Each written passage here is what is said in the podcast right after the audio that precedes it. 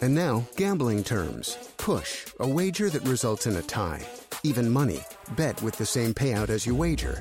Legit, knowing where it's truly legal to gamble in Colorado. You can enjoy legal gaming in Black Hawk, Central City, Cripple Creek, as well as licensed online sports and off-track betting in Colorado. Play legit and gamble only where it's legal. Learn more now at play legit c o dot com. A message from the Colorado Division of Gaming. Gambling problem? Call or text one eight hundred gambler.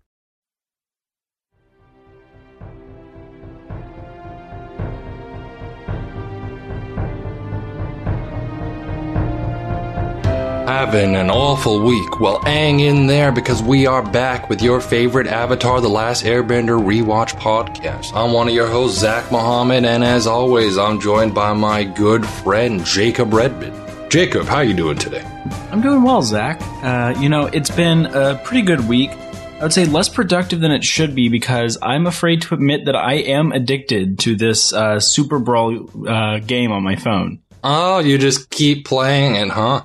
Yeah, it started off as a bit, uh, and then I unlocked Aang, and then I unlocked Korra, and I was like, this is pretty fun, you know, I can get behind this, and now I've leveled up my, uh, my avatar to, like, level four or five or whatever it is, like four or five stars, and so I'm pretty good. Uh, I really have to stop playing it. Is there a character that's O P? It doesn't have to be Korra or Aang, but is there, like, a character that's just so overpowered? Like, is there, is, like, Patrick the most powerful character in the game or something? So there's a few different SpongeBob variants, and there's one that's like the DoodleBob uh, from that oh, episode. Oh, just is it just DoodleBob or like is, yeah. is it SpongeBob? Oh, okay, no, it's DoodleBob, and DoodleBob is is pretty sick. The other person that's uh, really good is there's like a in the Avatar state Avatar, so it's oh. like Aang in the Avatar state. I have not unlocked uh, that one yet, but very very hard to beat.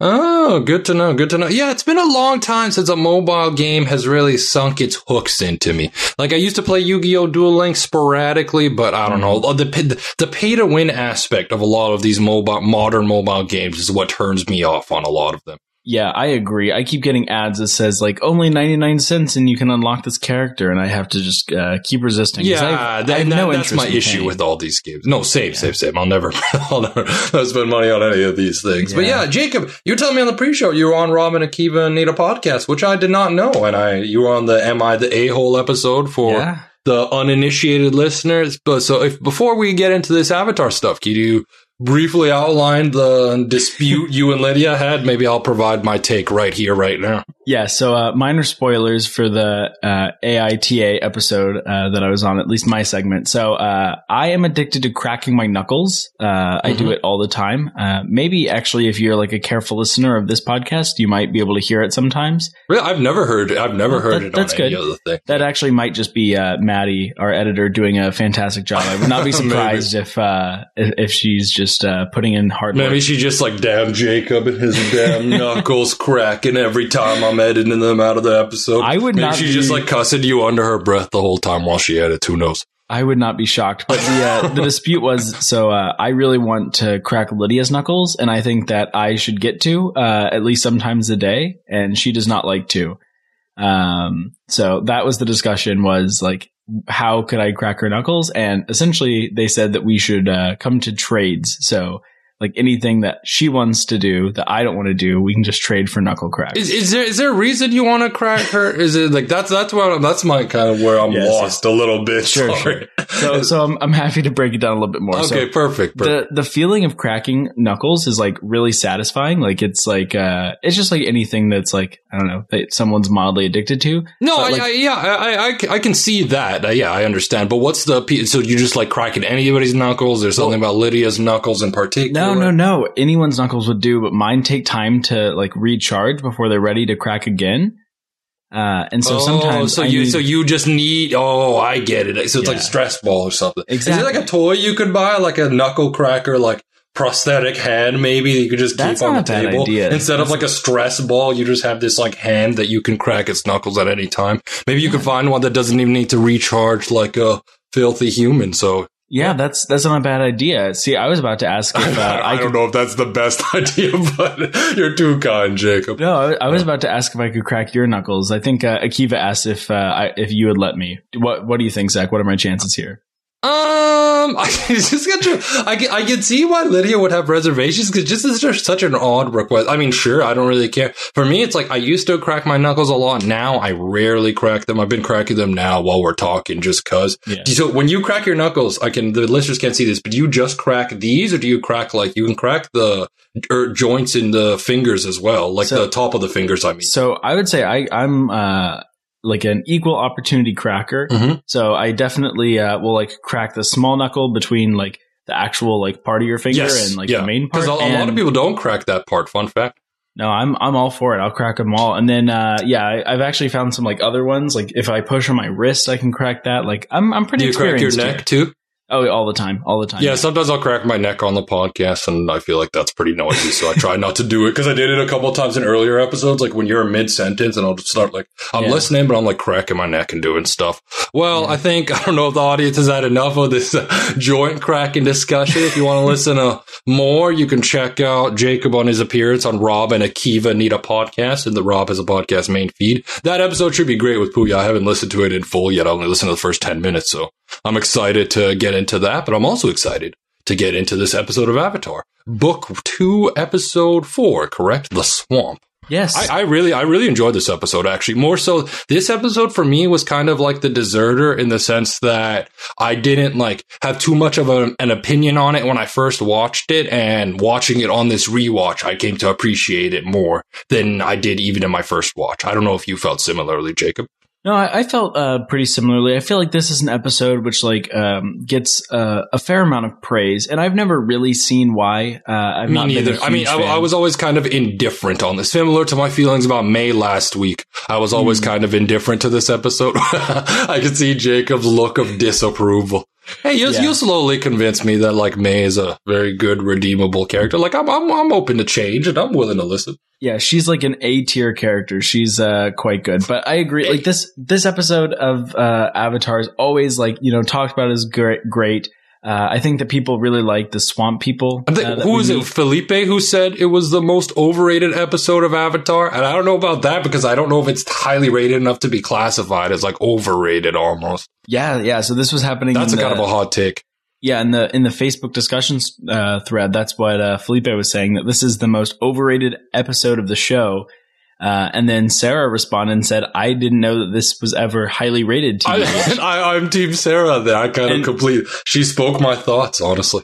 And uh, Audrey came over the top and said, who have you ever heard uh, or ever spoken to that's regarded it highly? So uh, I, I think that there's yeah. a little bit of shade thrown to Felipe, but I actually agree with Felipe. I think I have heard this episode be talked about as mm-hmm. like one of the better ones. And while I think it's actually pretty good on a rewatch, when I first watch it, or when I watch this on like uh like in a binge, when I'm watching a lot of episodes at a time, this one's kind of like, okay, yeah, like you introduced Toph, but can we just like get to the Blind Bandit? Like, I, yeah, Blind but Bandit? I think everybody's like that, but that, that's just because the Blind Bandit is such a good episode, especially on a binge, because the Blind Bandit, with all the wrestling and all the stuff going on, it's so unlike a lot of the episodes in season two, and I think that's why, myself included, a lot of people love the Blind Bandit. But I mean, that's doing this a little, that's doing this episode a little bit of a disservice comparing, like, but yeah, I, I, I do kind of see where you're coming from, because I too feel similarly. I'm binges. I'm like, ah, can we just get to Toph's like actual true introduction yeah. rather than the spirit of Toph just like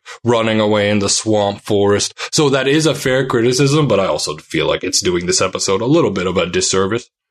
Uh, yeah, I, I agree. Like, I think if this was, you know, any earlier in the series, I'd, I'd probably like it more. I, I think just, so too. And I think more people would like, if this was like a season one episode, I feel like people would enjoy it, because I think it might even be better than the average season one episode. Whereas you can't say the same about it relative to some of the standouts from season two.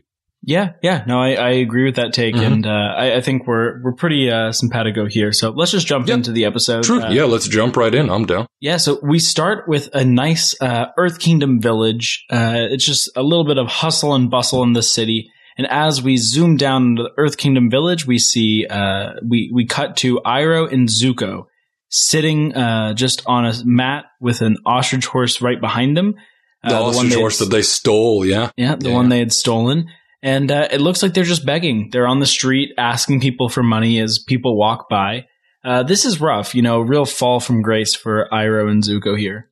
Yeah, and Zuko's very unhappy, you can tell. He says they're royalty, they shouldn't be doing stuff like this, people should be bowing to them and all that. But Iroh, I'll give him credit, he's good at playing the role of the sad old homeless man. And Iroh almost seems to, like, relish in this role. Yeah. Like, when he's getting money from this lady, he, like, shoots her a sly smile, and he's able to get the coins. And even the thing with Iroh relative to Zuko especially is that one thing about Iroh, he doesn't mind being made a fool of. He doesn't care if people like see him as the butt of the joke, whereas Zuko absolutely hates that, especially when he's the butt of one of Iroh's jokes. And that's that's where they differ as characters, and it's very interesting when you see them play in a scene like this. Yeah, I think Uncle Iroh's very confirmed with who he is and how much self-worth mm-hmm. he has, so it doesn't really matter if they have, yes. you know, this random guy saying, uh, you know, you need to dance for this gold coin or this. But we should get into, we should get into this lady yeah. comes, a couple people give them gold coins, but this random man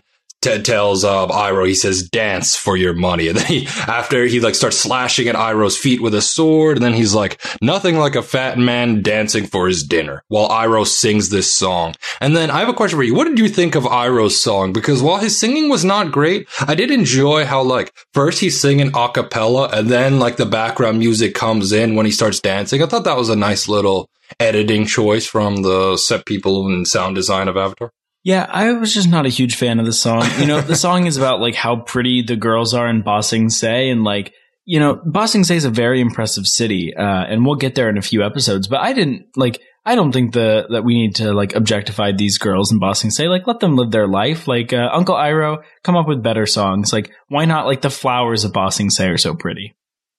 Damn, shots fired by Jacob. I don't know. It seemed like just generic songwriting with me was more my issue. I don't know if the objectification of women is was that horrible, especially compared to the modern songs of our of our time. So yeah. I don't know. I didn't have too much of a gripe with that myself, but it is a valid criticism nonetheless. It just seems like if you're going to make up a song, uh, you know, why not make it about something like fun and not like uh, the girls there kiss so sweet. Like Uncle Iroh's never, he's never uh, gotten a kiss from a girl from Ba Sing Se. So he's just like, I don't know. If you're going to make up a song, make something more fun. Okay, fair, fair, fair. And then did you like the narrative choice they made to have Iroh and Zuko just in the scene at the top and then in the final scene of the episode? Because I think that was smart. That way they could fit in the whole plot in the swamp and then it didn't feel too rushed. So I did enjoy that. Yeah, I agree. I do think that maybe uh, we could have had like one more scene uh, with them, like in the middle of the episode where we see like, you know, Zuko, uh, maybe like, I don't know, get the blue spirit mask back again. Because uh, it looked like it was on the cart at the beginning of the episode that was passing by. Mm-hmm. Oh, so, like, good eye. I didn't even notice that. Yeah. Uh, so maybe like uh, he could have like taken that blue spirit mask again. Maybe he like uh, Uncle Iroh could have tried to talk him out of robbing the guy with swords. I feel like we could have gotten one more thing that maybe would have made mm-hmm. their story make sense. But ultimately, I liked that it wasn't so much cross-cutting. Like we really were in the swamp this episode. The swamp is really what was important. And yeah, I don't think that this, uh, the like side plot, the B story mattered that much.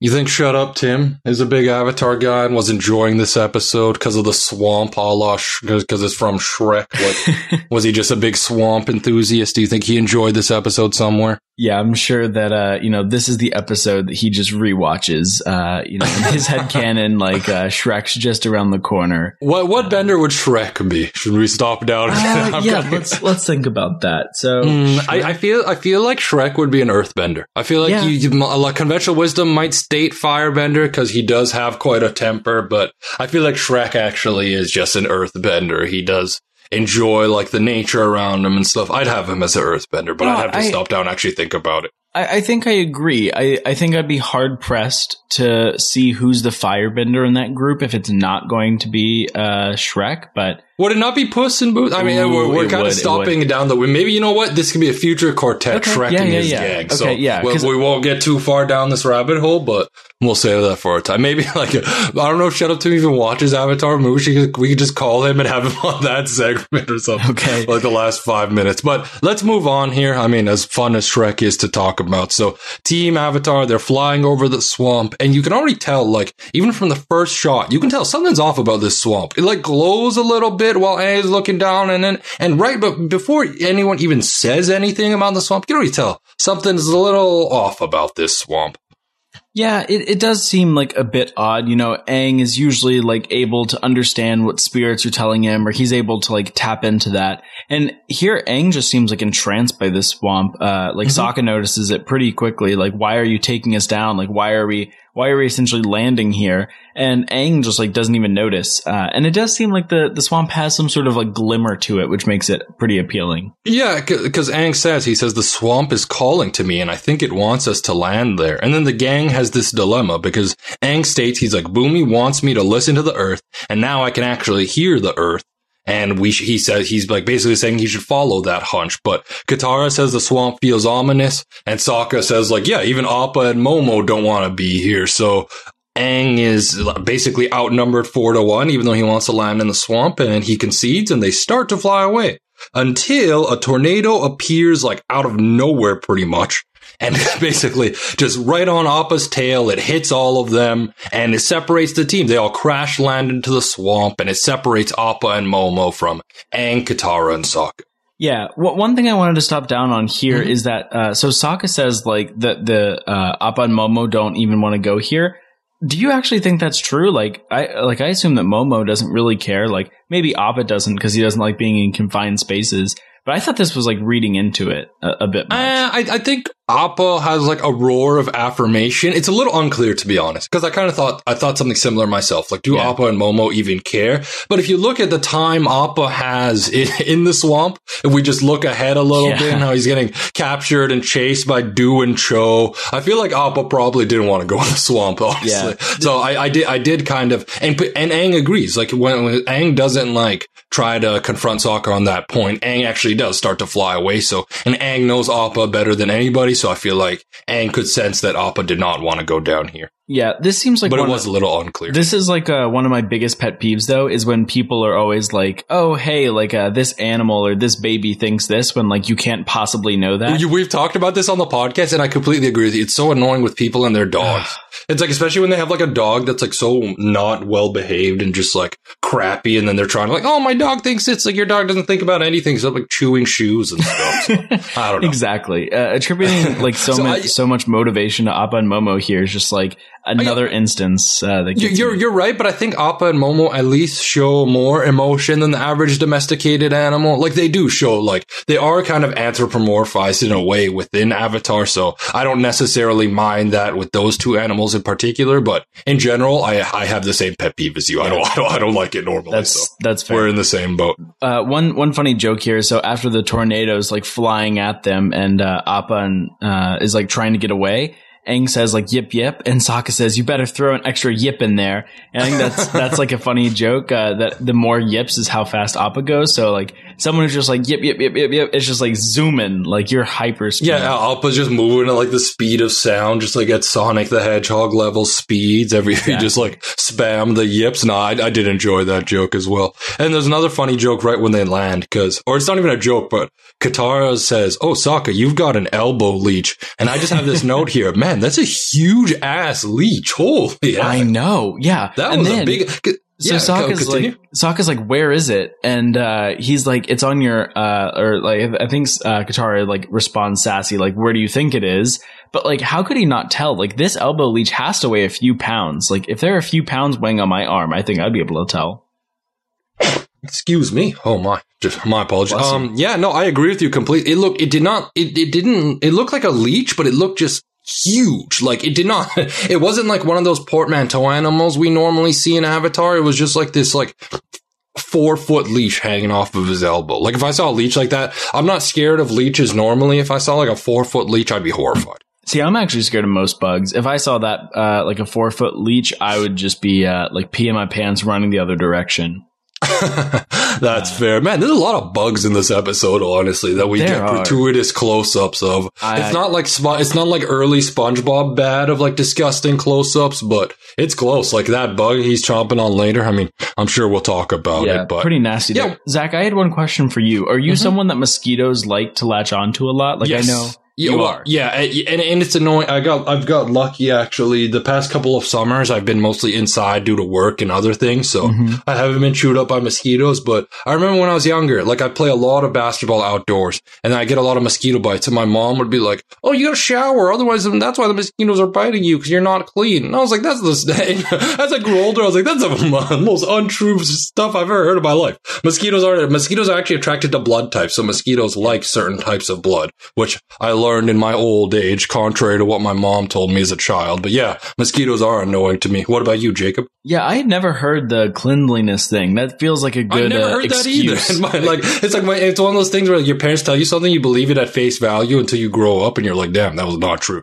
Yeah, exactly. Like, uh, it's one of those things that, like, you, you just accept, but then once you think back on it, you're like, no, I don't think that's exactly right. But no, mosquitoes aren't a huge fan of me. Uh, I feel like I'm usually able to get, uh, like, go outdoors, and maybe I'm, like, bugged a little bit, but if I'm near anyone else, I feel like they're going to them first. So I well, know. Mosquito- uh, oh, continue. I know now to, that you're a great person to go camping with if they're all attracted to you. Yeah, and, and mosquitoes are the only bugs I'll actually kill, because I'm not a vegetarian or anything like that, but I am a passive fist and and in my nature, so whenever there's like a spider or something in the house, I'll usually like capture the spider and release it outside. Mosquito I'll kill right away, because it's harming me. I feel like I'm able to come to that rationalizing, like, there's no capture. If mosquitoes on my shoulder sucking blood, I'm, fuck, I'm smacking that, so. Yeah, yeah. There we go. Little mosquito chat in the middle of the podcast. So then...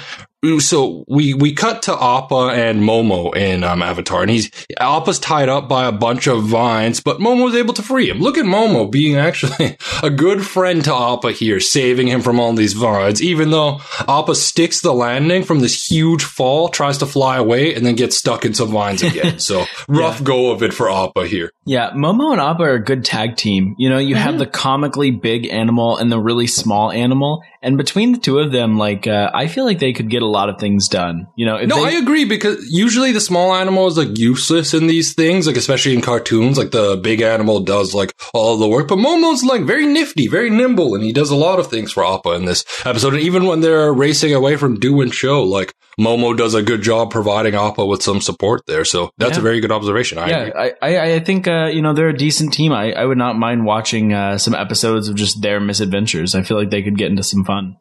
Yeah, and I kind of wish Avatar explored that a little more, because we do get the Appa's Lost Days, which is a fantastic episode focusing on Appa, but I kind of imagine if it's like Appa and Momo's Lost Days. I feel like we kind of could have had even more there, honestly, because the Appa and Momo dynamic of just them two together is actually not something we get very often. This is one of the few instances of it, like a whole storyline was just those two. I guess because the show is always focused on Iroh and Zuko as well, so it's fair, of course. There's yeah. not much time to...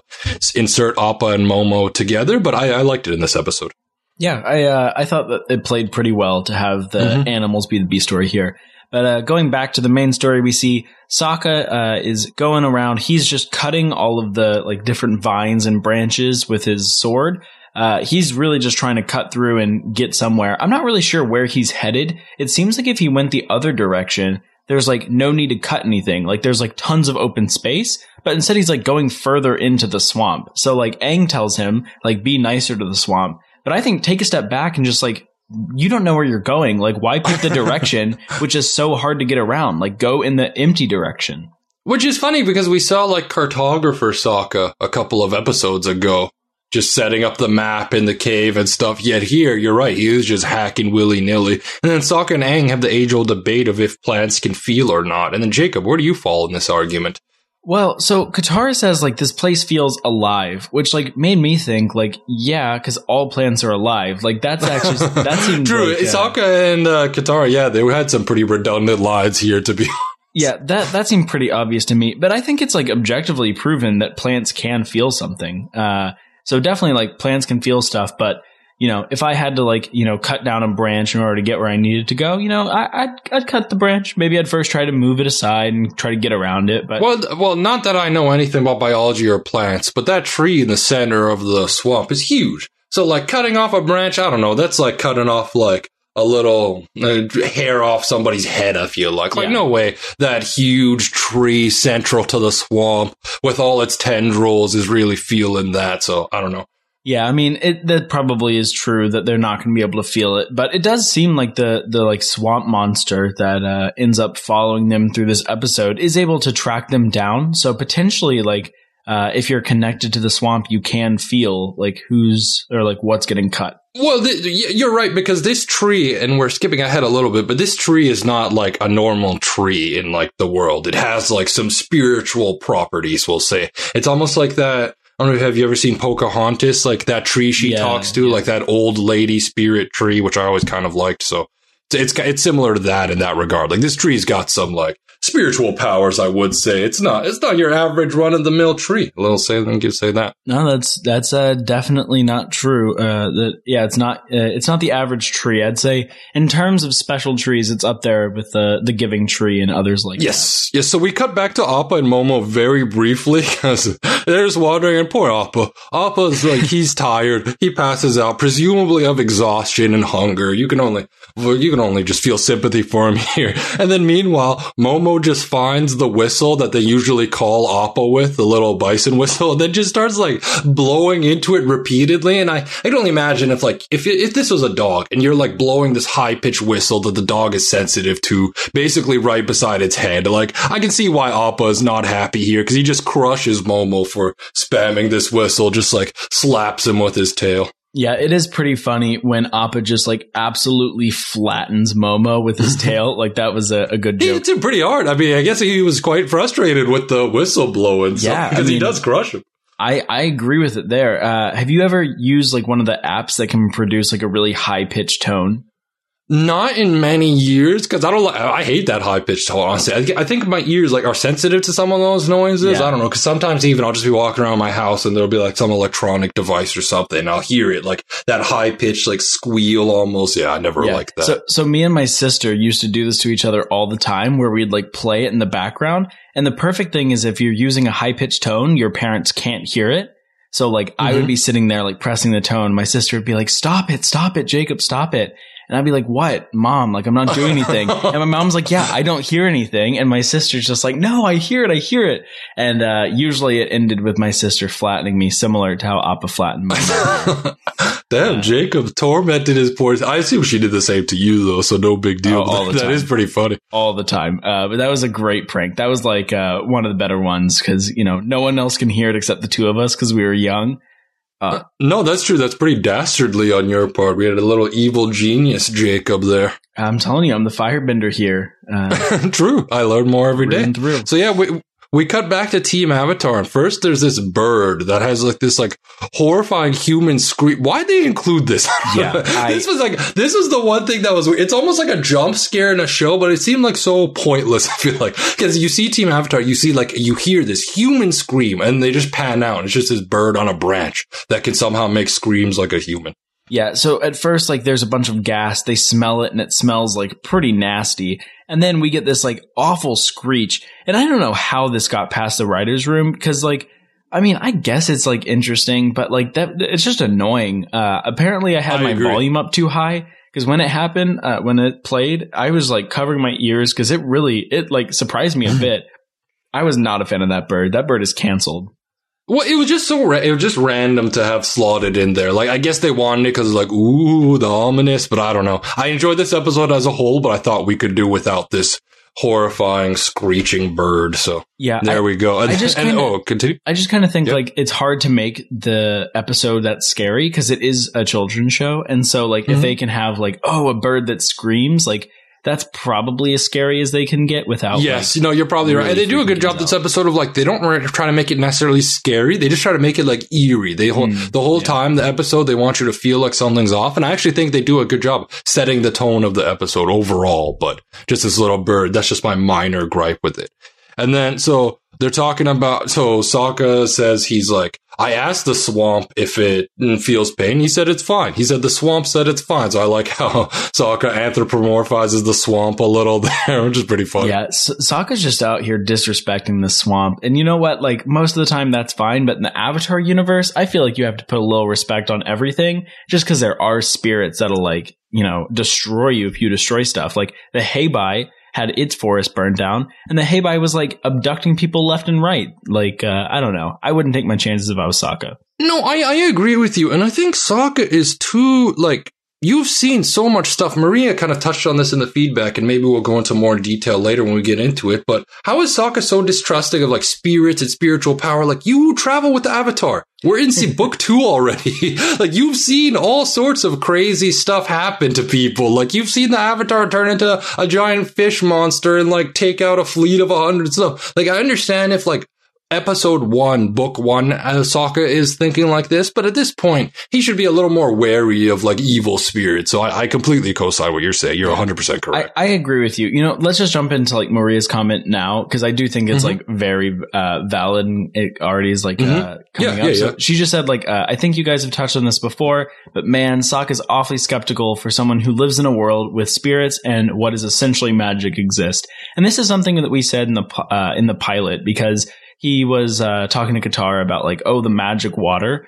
Uh, and like, you know, maybe you can say, okay, then he was just like a sheltered South uh, South Pole kid. Like, he hasn't yeah, seen you, much. You can excuse at pre- the premiere Sokka for some of the stuff he says. But now, like, come on, we're so deep into the series. How much crazy stuff have you seen already? Exactly. Like, he's seen all of these things. He's seen the spirit world. He understands. Like, he's seen Roku's body inhabit Aang and like burn the, an, an entire temple to the ground. Like, as soon as you see that, like having a swamp that might be living, like that's I, I exactly. He, he li- we, I mean, he sees Yue's spirit in this episode, or yeah. he sees like a hallucination of Yue. You literally saw a woman you love turn into a moon spirit to save the world, and now you're questioning if this swamp can be alive. I mean, you've seen much more insane things than this swamp. So yeah, yeah not to get too on my high horse here, but no, I don't know how Sokka is so skeptical. I, just, I think you're I totally right. I think you're totally yeah. right. And Maria, like, uh, really summed it up quite well. Yes, no, um, Maria summed it up great. But, but back to the episode. Uh, so mm-hmm. Katara is, like, standing around, and they uh, sort of, like, are a, a bit sketched out. And I think Katara is the one that first mentioned it. She's like, do you think we're being watched? And, of course, Sokka's like, oh, no, there's no chance that we're being watched. And then the buzzing fly around them turns into a giant ball of light. Uh, it then flies up into the, like, trees. And then everything turns into eyes around them. It's like all of the bugs just like turn into creeping eyes, and they're like, uh-oh, uh, yeah. And that was like, that was actually one of the creepiest things in this episode. Yeah, I thought so too. I was wondering, like, was it all the bugs, or was it just a bunch of animals in the bushes with glowing eyes? I wasn't one hundred percent sure to me. Or was it just the swamp with another hallucination? Yeah. Who knows? Yeah, I'm not totally sure what it was, but uh, this is one of the creepier moments. And I think this it does a good job again. Like, yes, it is a children's show, but the whole time I'm also kind of like creeped out just a bit. Like, yeah, no, they, they do a good job setting like the vibe. It's almost like the beginning of what for this whole episode is like kind of like the beginning of a horror movie, but they don't get into the actual horror where the mm, whole episode's yeah. like kind of eerie. They have like that dark tone, monochromatic with the whole swamp aesthetic. Yeah. And, uh, yeah, no, they do a good, I think the overall, I, I, I enjoyed like the music design and the design overall of this episode. Yeah, I agree. Uh, so after it comes back from a, like what would have been a commercial break, we go to Appa and Momo, who are both trying to get a night's rest on the branch. Uh, it seems like Appa is just like conked out. Uh, like Appa seems like he's, uh, like a bit asleep, although like he's growling at points, and maybe he's having a night terror. No, or something. Well, I, no, he's not having a night terror. What is happening is like, so there's animals in the swamp, like the same animals that we're watching. The animals won't shut up. They keep making noises, and, and Appa, I presume, was tired and hungry. So Appa lets loose this huge roar, and then the, the, all the animals are mm. quiet. So Appa just roared so he could go back to sleep, I think is what ends up happening here. Okay, that that makes more sense. That's pretty yeah, relatable. Yeah. That, that's what I have in my notes at the very least. So gotcha. That yeah. was my interpretation of it. I could be wrong. No, no, no. That, we'll that seems right. But uh, Momo the whole time is just like frantically uh, running around. And that's me when I can't fall asleep. I'm, uh, I'm just up like, ah, what can I do to go to bed? Really? Uh, I'm the complete opposite. I'll just like lay in bed, just like angry at my inability to fall asleep until I eventually do. So yeah, uh, I'd say very I, different like, in that regard. In terms of sleeping, it probably is my worst trait. I'm so bad at going to bed. Uh, yeah, really. When I'm when I'm tired, it's easy to fall asleep. When I'm I'm getting, and we all struggle with this with the blue light and stuff. We're all looking at our phones, looking at our computers. So I feel like in the modern day, everyone struggles to go to sleep at the best times. Yeah, no, that that is definitely true. Uh, so, so we right now is here where we get to introduce to Du and Tho. Is this is this what happens, or is this where they get um, attacked by like the vines while they sleep? Yeah. So then we go back to another group that can't sleep, and we see Aang, Katara, and Sokka first. Mm-hmm. Um, they're all around the campfires. The campfires uh, like dying. We start to see uh, like someone watching them from like a bunch of vines, uh, which we'll later find out is like a person in the swamp monster. But for now, we don't know what's going on. Uh, the campfire is dying out, and we see that everyone is being uh, like taken hold of by this vine monster. So a vine goes up Sokka's leg, and by the time that we get back, all of them have vines all around them, totally captured. And we get a bit of like a chase scene here. Uh, yeah, and these vines are quite persistent. They don't stop even after they get slashed. Like that is definitely true. Uh, yeah, this creepy plant thing is like taking control of all of them. And it's kind of cool here that we see all of them fight uh, in their different styles. So we see Sokka hacking at the vines. Uh, you know, he's using his machete, just trying to yank himself away.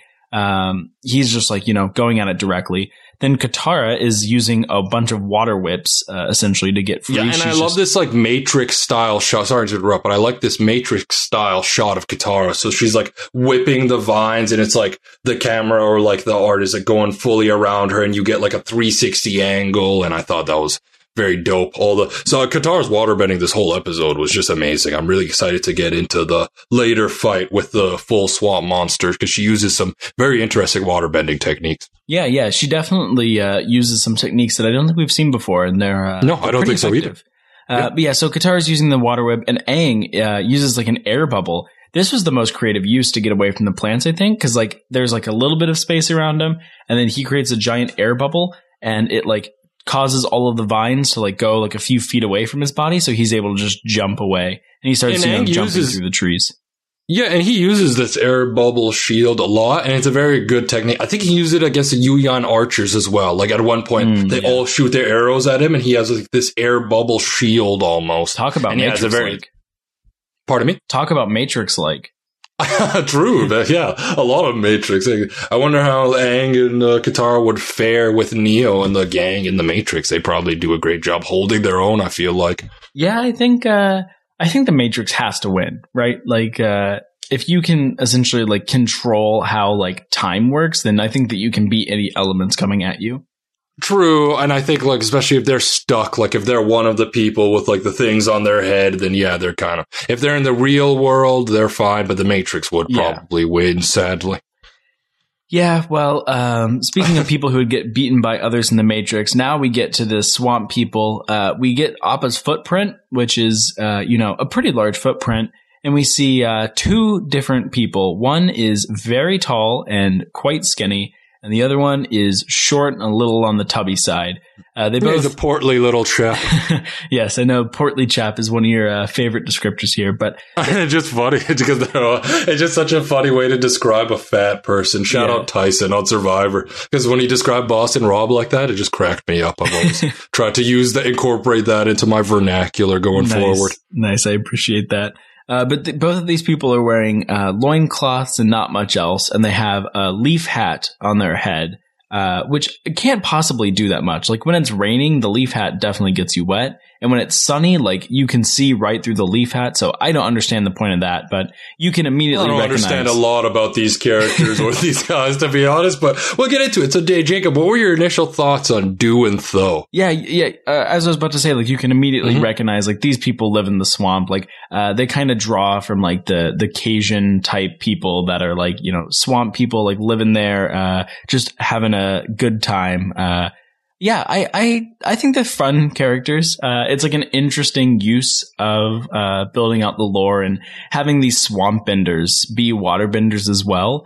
Uh, leads to some nice jokes later on. But I think it's interesting that we can see, you know, it's not just waterbenders in the North and South Pole, but we also have these, like, swamp benders. And it kind of shows, like, oh, yeah, like, you know, we've only shown you, like, waterbending where people live in ice, but it exists in all forms. And this is, like, one of the most unique ones. And it's cool. I wonder how, like, in the overall Avatar lore, how these swamp benders, like, eventually got separated from either the Northern Water Tribe or the Southern Water Tribe. Because later on in the episode, they say they're kin with Katara. And that kind of got me thinking. I was like, oh, wow, these were actually, once upon a time, these people were, like, part of an actual waterbending tribe. And then they just seceded and, like, started living in the swamp for some reason. Well, if anyone's going to secede, it makes sense why the people from the Deep South would. So, uh... oh, Um, oh, nice joke there. Oh, my, my guess is that, you know, at one point the Avatar universe was like uh, like an ice planet and everyone was a waterbender. Uh, and then, like, you know, it went back and, like, the ice went just to the poles and some of the people stayed behind and be, uh, stayed swamp benders instead. Interesting. I don't know if that's actual factual, but I'll take your word uh, for it. I would, I would go ahead and say there's zero percent chance that's real, but it makes sense. Uh. That's some interesting headcanon lore. Yeah. We'll we'll take it. Why not? Yeah, but they so see we, they see oh, these continue. giant footprints, and they've decided that whatever's at the end of the trail is good enough to eat. Uh, so that's what their purpose is. Which is kind of surprise crazy, because I understand if you see Appa and you decide he's edible, but how can you tell something's edible? What if this was, like, I don't know, like a huge, like, reptile or something? Like, I get that they see a paw footprint, but how can they tell that this is something edible just from the footprint? I guess maybe they're, like, master hunters or trackers. They just know it's going to be some tasty meat on the end of this footprint trail, but I was kind of surprised that they were that sure of themselves that it was going to be a tasty meal at the end of this. I mean, these people are most mostly eating bugs. So I would say that anything that's, like, you know, moving around with enough mass to, like, leave that footprint is probably going to be tastier than a bug. But they don't eat any of these gators, which yeah, I feel like yeah. in real life they eat gators, so it's kind of weird. Like, I know in Australia, people have, like, crocodile burgers and stuff like that, so. Yeah, I, I don't know. Uh, you know, it is a funny plot point, though, that these people are trying to eat Appa. Uh, um, I like that. True. That and speaking, we'll, we'll cut back to Momo and Appa now, because Momo lands on, like, what, what they they give the name for these, but it's like this half crocodile, half fish. What was the term for it again? Yeah, I have it, like, deeper into my notes, but basically Momo lands on one of these, and then it starts, like, to try and, like, to eat him and attack him, and Appa, like, chomps on it out of self defense and, like, just basically bites its head, and then it, like. recoils and runs away, because we always this episode they just cut back to Appa and Momo and you get, like, a brief little snippet of what's going on on their little adventure, and then we cut back to the main gang. Yeah, so we see I believe it's a catfish uh, crocodile, because it has those long whiskers like it's mm-hmm. a catfish. Um, and yeah, it's pretty funny, you know, like Momo obviously would get wrecked by this catfish al- uh, crocodile or alligator. I'm not sure the difference myself. Uh, but Appa fair. will just body it. Like, Appa essentially, like, eats the entire thing in one bite and then just spits it out because it's not even interested. So yeah, so I, I I looked at I looked later at my notes. So these are called cat. At least is what Du calls them at one point. Cat gators. Cat gators. You know, okay. That's such a weird term. I don't I don't I don't know if I love that term for it, but yeah, that's what they, that's what they called. No, I think that's uh like a catfish uh, alligator. That makes sense to me. No, no, yeah, I, it does make sense, but cat I feel like they could have used a better they could have used a better term for them. I don't know. Cat gator's kind of, like, lazy compared to the other terms for animals they have in Avatar. Yeah, usually they're just, like, two animals named back to back, so I don't mind. Yeah, this the, the cat this whole scene kind of felt like some wild nature documentary. Like, I almost felt like I could hear Richard Attenborough just commenting, like, giving the documentary style. Like, the lemur goes in on the on the cat gator, but the large sky bison comes in and defends his symbiotic partner, the lemur. So I, don't, I thought this whole thing was just yeah. like straight out of a nature documentary. See, I was expecting, like, Steve Irwin to pop up and be like, "Oh, the cat gator is uh, getting attacked by the I giant love sky." Steve Irwin as a kid, I was genuinely Steve Irwin was, like, the first celebrity death where I was, like, sad he died, because I used to watch Crocodile Hunter so, like, religiously after school yeah. when I was, like, grade one and grade two. So rest in peace to Steve Irwin. All my homies hate that stingray for what he did. Yeah, no, that is true. I really, uh, I was also a pretty big fan of that as well. Um, but yeah, so next thing that we see is we cut back to uh, Katara first, who's walking around, um, you know, trying to find Aang and Sokka. And we see, like, another person in the distance. At first, it's not really clear who it is, but we start to see the blue and recognize it's, like, another Water Tribe member. Um, Katara then starts to cry a little bit, uh, and, like, she's, like, trying to figure out who it is, and then recognizes that it looks like her mom, and she just has, like, tears running down her face. She's so excited to get to her, and right as she gets there and the light hits the, uh, like, hits where the person was, we realize that it was just a branch, and Katara, gra- uh, like, Katara, like, uh, I guess, gasps, gasps and then like starts sobbing and yeah, then breaks down in tears. This is like a really sad moment, uh, just because like this was heartbreaking, honestly. Yeah, but continue, continue. You can tell how excited Katara is to have this reunion, and like even though they're in a swamp, and she must know in the back of her mind it's not real. You definitely can feel for Katara here. What do you think, Zach? Yeah, because this is her deceased parent who she loves with all her heart, and like you just stated, it's that's a very good way to put it. She knows that. Deep down in her heart, she knows that this is not real, but she's still, she's clinging on to the hope, like, oh, maybe that is my mother. Maybe this is like some version of her. And then when she sees that it's not and it's just a branch, she just collapses and starts crying. And yeah. like I said, it was just truly heartbreaking, honestly. This was, this by far was the saddest scene of this episode for me. It really brings it to like a serious place. And, and, and, and it should. Like, this was a good episode because it blends like the serious and the comedic. And I think here we really get some like, good, like a very classic moment of just Katara sobbing yeah. at the image of her mother. The next person we see is Sokka, and Sokka's, you know, mm-hmm. trying to get through, but he keeps getting stuck in the vines. He keeps like getting upset at the vines as if the vines are like doing anything to him on purpose, uh, but he's just cutting through them. He ends up falling, and as he lifts up his head, he sees Yue, uh, like it, as the moon spirit. So she's like already in the beam of light rather than mm-hmm. the actual person. And he's like trying to go to Yue. He's like trying uh, to understand what's happening. He is actually able to understand, like, oh no, this is just a swamp gas. And like in the moment, yeah, he realized. Like doesn't believe his own. He's like distrusting what he's seeing. He's like he does think it's. Like, he's Sokka's the one who by far thinks it's an actual hallucination. Like yeah. he's kind of skeptical. Well, then the swamp punishes him for being skeptical because uh, Princess Yue says, "You didn't protect me," which like that's rude. Uh, I think Sokka did everything he could. Like, I don't know what he could have done better. He protects her from any Fire Nation threat. She gives up herself on purpose. So I don't know what he could have done differently. No, I agree. Maybe Jackson Rathbone in the live action movie didn't protect the moon spirit that well. But no, Sokka did everything to protect her. And I was kind of surprised because later on in the episode, they talk about like how it's that you see stuff from your past in these uh images from the swamp, but it's like I wonder why this spirit or like this image of Yue says Sokka didn't protect her, because that's absolutely not true. It also like she kind of startles him because she disappears and then pops up right behind him, so he thinks he's like, oh, in the clear, it was just a hallucination, and then she pops up and like gives him a little jump scare. But yeah, I I, I don't know, I, I felt kind of bad for Sokka here. Like Katara too, I felt like it was heartbreaking, but Sokka, it's like, wow, the spirit comes up and is just shaming him when he did do everything in his power to save her. Yeah, I feel like usually spirits don't try to stunt on you, especially when it's wrong. True. Like usually like uh, if a spirit's like trying to visit you again, like uh, especially one that loved you, it'd be like a nice moment, not like uh, a little bit rude. But then we switch yeah. to Aang. Uh, Aang's like running around trying to find Katara and Appa and Sokka and all that. And then we see off in the distance uh, a little girl in a fully white dress and a flying pig. Uh, the flying pig, you know, I feel like uh, lots of things say like, oh, I'll do this when pigs fly. But I've never heard an expression about a girl in all white. Yeah, me neither. And we we see Toph, in, or like who we know to be Toph, in her like rich bourgeoisie garb, basically, not her like usual normal earthbender fit.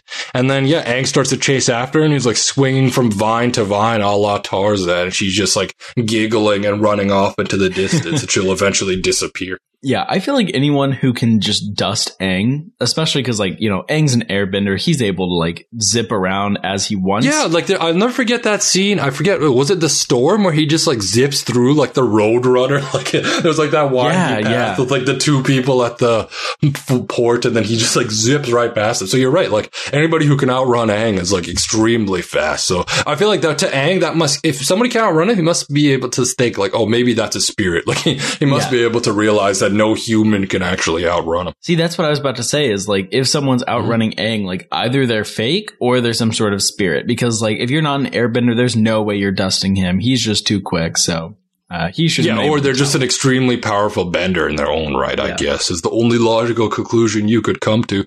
And then we cut back to Du and Cho, and they have found Appa and Momo. And then I, I, I mixed them up. So Cho is the smaller one, right?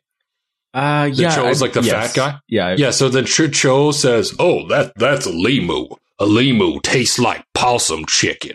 And, and then Cho, Du was like, Alimu tastes like possum chicken. So Du and Cho, you can get the vibe that while they're swamp people, I don't know, maybe in Louisiana there's some smart people who live in the swamp, like some intelligent Cajuns, but you get the vibe that these guys are not two of the brightest bulbs in the box. They're two of the dimmest bulbs, I'd say. Yeah, they're they're definitely playing to the stereotype of them being dumb here. I do think, uh, you know, understanding that it's called a Limu, like, while he's wrong, it's pretty close. Uh, no, true, true, true. He says he saw one of these at, like, a fair before. He's, like, kind of close. One yeah. letter off. I, I, I was, I wasn't going to criticize it for his pronunciation of Limu. Yeah. But overall, I just said they came across as pretty stupid. And you're right. They kind of, part of me is like, ah, maybe they lean too far to the stereotype with these guys. Like, they could have made them a little bit more nuanced. But then they do kind of correct that with Hugh later on in the episode. So it's not really a big deal. Yeah. No. So then, uh, that's true. Du, oh, continue. Du and Cho, they're basically like, oh, we just fixin' to eat ya, is what Du says. And then Appa and Momo start to run away after that. And Cho's like, well, why'd you tell them we were gonna eat them? And he's like, I didn't know they were gonna understand. Which, admittedly, I did th- think this was like a funny line of dialogue. Yeah, no, that like, it is a funny I, joke because, you know, Appa, as we know, like, probably understands like a bit yes. of language. But it is like funny. Like, there's no way they could have known this. And uh, yeah, yeah, exactly. So, like, I feel like Du and Cho, like, their little spat here was actually quite comical. Yeah, but then we see something really cool. So we see, uh, I believe it's Du stand up at the front of the like canoe slash kayak thing that they're out, and he starts mm-hmm. like spinning his arms, and the water is bending behind him, similar to is uh, as if it was like a speedboat. So essentially, they've like created a speedboat with just the water bending uh, behind them, and each boat has two people on it. One that looks like they're guiding, the other one that's like powering. And this is pretty cool. Uh, you know, no need for technology when you have these bending people here. True. And and are these swamp? I was just calling them dumb, but this is a very innovative technique to use their water bending for. And are these swamp benders? They're the first water benders we see outside of either of the two water tribes, correct? Uh, yeah, I, I believe they might true. be the only ones too. I feel like, but maybe I'm wrong. I, I don't want. Don't fact check me on that because I could be wrong. or, don't, or don't call me on that because I'm almost certainly wrong. But. Yeah, uh, these are definitely like the most unique waterbenders we see, and I, it's pretty cool to see this waterbending used in like a totally different way. Um, no, I, I agree completely. So then we cut back to Aang, Katara, and Sokka, and they all bump into each other after getting separated, and they explain what they all saw to one another, and Aang's doesn't add up because Aang saw somebody they had not met prior. Katara saw their mother, Sokka saw Yue, Aang just saw this random little girl that none of them have met, so that's yeah. the one that doesn't add up. Yeah, well, and before that, we see Aang uh, just body Katara because he's like trying to True, catch up he, to like, the spirit. He slams into her, yeah. He's trying to catch up to the spirit, and he just like destroys her, like total knockout. Uh, yeah, and she's fine. How, how does Katara get up from this? Because you're absolutely right. I, I I skipped over this is stupidly because Aang is chasing the spirit, this little girl spirit, and he like crashes into Katara like a football, like Lawrence Taylor running somebody down. Like he hits her hard, yeah. and she just gets up, does herself off, and she's fine. Like, Katara's built different. She's tough because I would have been down for the count getting speared like that. Exactly. See, we thought that uh, Aang would be best on a basketball court, but I actually think put him on the football field, make him a linebacker, and you have a pretty good, uh, pretty True. good. True. Like a- Aang would be like good getting sacks like Troy Polamalu. He just like jump over the offensive line before anything yep. happens yep. and just get the quarterback Block down. No, you're right. Kick, uh, be, no, one hundred percent. Yeah. Hey, I mean, I, let's be real. Aang could literally play any sport he wanted and excel. So uh, that that's how talented true. he is. Yeah. Uh, here we have like Sokka say, oh no, we're just thinking of people. Uh, we just see people that we think of all the time. And this was actually like a sad line from Sokka because then like, I think we realize that Sokka actually uh, like really does feel that uh, he misses Yue and like we kind of get that connection again. I thought that was sweet. Yeah, it was sad. And Sokka's like trying to rationalize what happened to him at the same time. He's like unsure if it actually was Yue or not. And it was sweet from Sokka. You can tell because when you see Sokka interact with Yue and Tsuki, you can tell he like truly cares about them as people. So yeah, it is nice to see the softer side of Sokka here. But not to be too soft. He's immediately joking that there's must be a tea party because Aang says that the girl was in a fancy dress. And uh, Sokka seems salty that he didn't get invited to the tea party. True, and Sokka is also like, he just saw Yue, yet he's like skeptical skeptical that Aang has like seen this little girl. So yeah. I don't know, like Sokka is sometimes like, Sokka on one, like, you know, on the one hand is like super intelligent sometimes, and the other time Sokka is just the biggest like ignoramus out of the cast. So yeah. What can you do? No, that's so true. Then Aang also states, he says this like gargantuan tree probably called all of them to the middle of the swamp for a reason. Like Aang states, like, oh, this is central to the whole swamp, this tree, like, it called us here. So Aang believes they were brought here by, like, a higher purpose almost. And then they immediately get attacked by this huge swamp creature that basically, like I said, looks almost like a green no-face from Spirited Away is the vibe I got from it. Yeah, definitely has some, like, uh, Miyazaki, Studio Ghibli-type vibes here. This giant monster has, like, this uh, weird wooden-carved face, and then the rest mm-hmm. of its body is just made up of vines. Uh, and it seems like, uh, yeah, it seems like this vine monster is like pretty magical. It also comes right after Sokka's like, there's nothing magical here. And then of course we get, uh, the vine right afterwards. And so- then it like shoots it to the commercial break. So yeah, Sokka yeah. with like the little red herring right away there. Yeah. Sokka can't say a single like definitive statement without immediately being proven wrong. Uh, it's, that's pretty funny. And the show loves to prove him wrong. I feel loves like they do that it, yeah. time and time again. Uh, but yeah, so then we get this thing, uh, that's like a man, uh, you know, or a mask is a face, like a giant swamp creature. And this kind of also looks like Man Thing from the Marvel comics. Do you know what I'm talking about, Zach? No, but I'll, here, I'll give it a quick Google because I'm kind of curious now. Man Thing. I've never heard of this. So Man Thing is like this, uh, just giant monster. I believe it's like a, an underwater monster. Oh, it kind of, I thought the swamp thing was also, is that a comic as well? Because that's what it kind of looks like. Was there a swamp thing by like the guy who wrote Watchmen? I feel like there was another comic that looked very similar to this. Uh, yeah, but yeah. No, you're right. Man Thing is a good comparison because that is kind of, Man Thing's kind of just a more horrifying version of the swamp creature we get in Avatar. Yeah, I feel like this is like the P G thirteen version where yes. like Man Thing's actually, like this is actually like a horror episode rather than just like a little eerie. Uh, but one, one funny thing about Man Thing, so there are some comics that are like regular size, and then Marvel had a line of comics that were giant sized.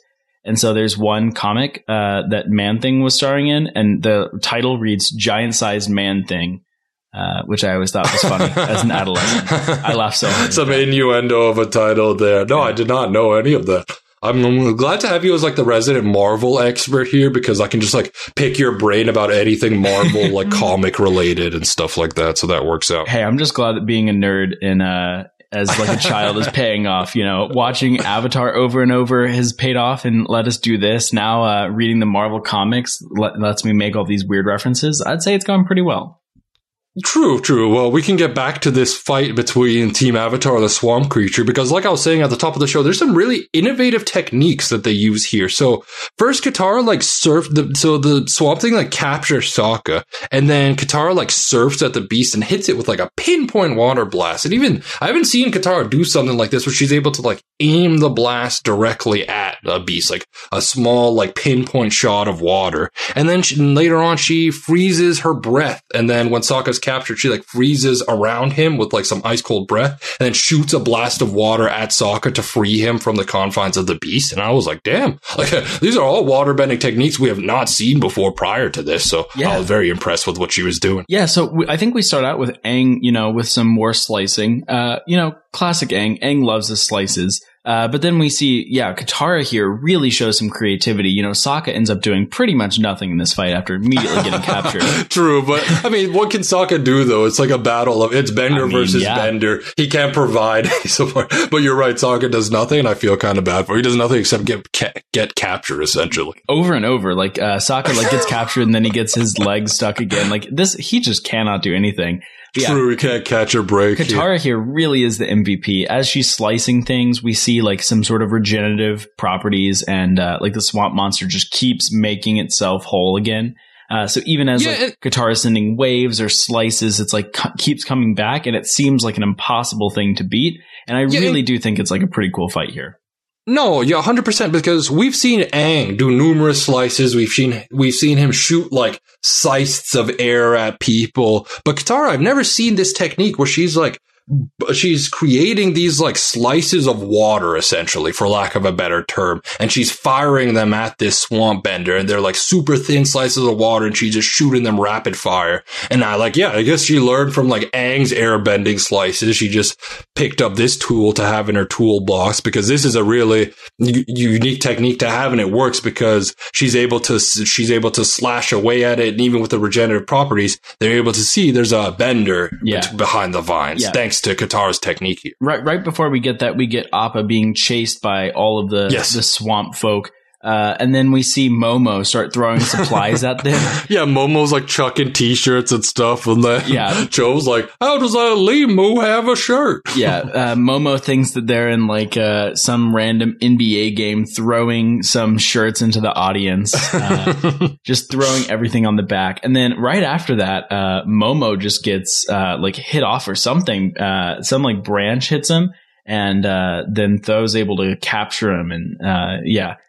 Appa, Appa's by himself there, but then we go back and yeah, as as you said before, we see Katara just sending a ton of water slices faster than the guy can redo them. The guy's not yes. able to, you know, really uh, regenerate the plants around him fast enough, and they're able to see someone's in there. Then Katara sends a massive slice of water, cuts the mask off, uh, takes the top off of the seaweed monster. The entire thing falls apart, and it looks like they have some they have some headway here.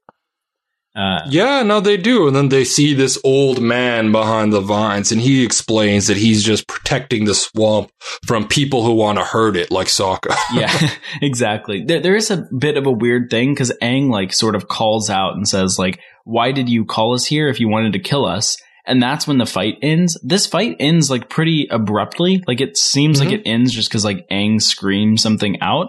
And then, uh, you know, the person who is inside the whole time is like, I didn't call you here, as if like that's like a perfect thing, a uh, perfect reason to like stop a fight. Well, I, I think he kind of, when he says that, when Aang says that, the guy Hugh behind the vines kind of realizes like, okay, maybe they're not enemies is what he's saying. So, yeah, I mean, that's fair. But I think if I'm like Team Avatar, I'm still going to like freeze him or something. True, true, because you, you, you are right that it, it ends abruptly. But I think they kind of realize like, oh, they're kind of, both sides kind of realize they're fighting for no reason. So they chose that point in time to stop yeah. the fight. And Sokka here feels really vindicated. Uh, Sokka's like, see, there's no monster. Everything's normal. It's just someone defending his house. Like, totally good here. But Sokka's like, uh, Sokka's way off. Immediately, he's disproven.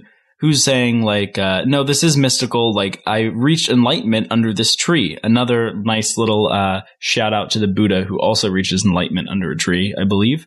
Uh, mm-hmm. It's like the second time in uh, like four or five episodes where there's been a nice reference there. Um, but yeah, so as as uh, he describes, he says that the whole swamp is just one giant tree.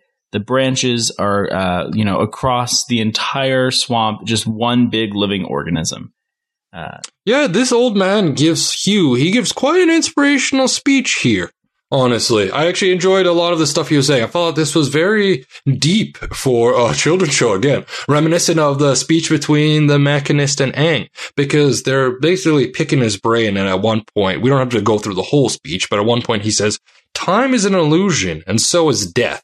Because Aang was thinking, he's like, oh, well, like he he thinks he knows how to find this person, but he's not sure how. And then once Hugh says that, he's like, time is an illusion, so it's someone I'll meet in the future. So th- with this statement, Aang is able to figure out, like, Aang is able to put meaning to the vision he saw in the forest, which was really cool. Yeah, I, I think that this guy is, like, underrated uh, in terms of his yeah. enlightenment. Like, he really does have a lot of uh, pretty interesting things that he's saying here. Uh, like, my favorite statement that he says is, we're all living together, even if mo- most folks don't act like it. We all have the same roots, and we're all branches of the same tree. And you know what? Like, this is a bit of a contrived metaphor with the whole tree thing, but that's right. Uh, I wish more people acted like it. Uh, no, I really agree. And, and, and no, yeah, yeah, yeah. yeah. Sorry, to, sorry to interrupt. You're one hundred percent correct. Because, well, when you see this swamp bending man say he's reached enlightenment under the tree, initially when I first saw that, I took that with a grain of salt. But then afterwards, once I hear him give this impassioned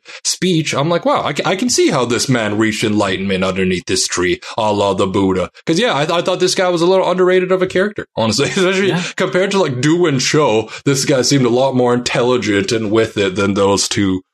Yeah. I agree. Like, uh, he seems pretty coherent. Uh, he actually seems like he probably came from somewhere else and like ended up here rather than like being one of the swamp people to start, because he seems like very enlightened. Like it seems like, you know what I'm kind of surprised by? I'm kind of surprised Hugh is not a member of the White Lotus, actually. Mm. I wouldn't be surprised. Like, I'm surprised that they didn't shoehorn him into that as well, because that's I fair. think he would have been, like, I mean, he's more enlightened here than Paku was in that's true. The, in the later half of season one. Yeah, that's very because, true. Uh, you know, in terms of just like, uh, in terms of how woke he is, like Hugh's putting Paku to shame.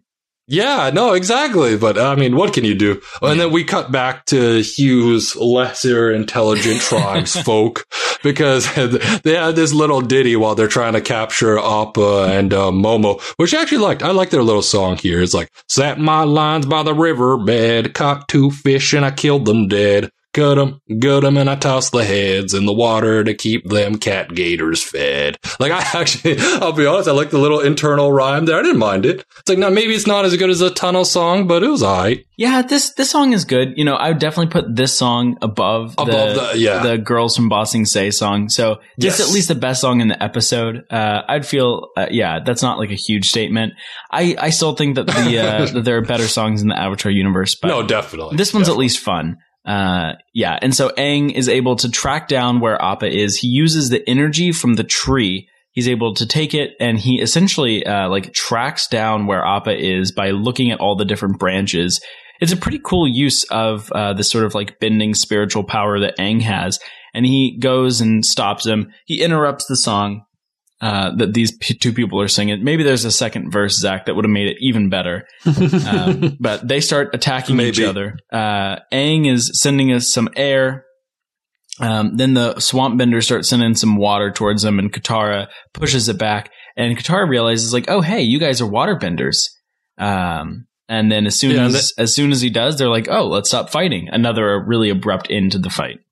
It's pretty funny because the Cho, I think he's, or Du, is like, that means we are kin. And Katara just looks disgusted by the fact that she may be related to this, like, swamp bending man. Yeah. I feel like Sokka would actually be pretty excited to be, uh, to be related to these people. I feel like Sokka could, could get along with him.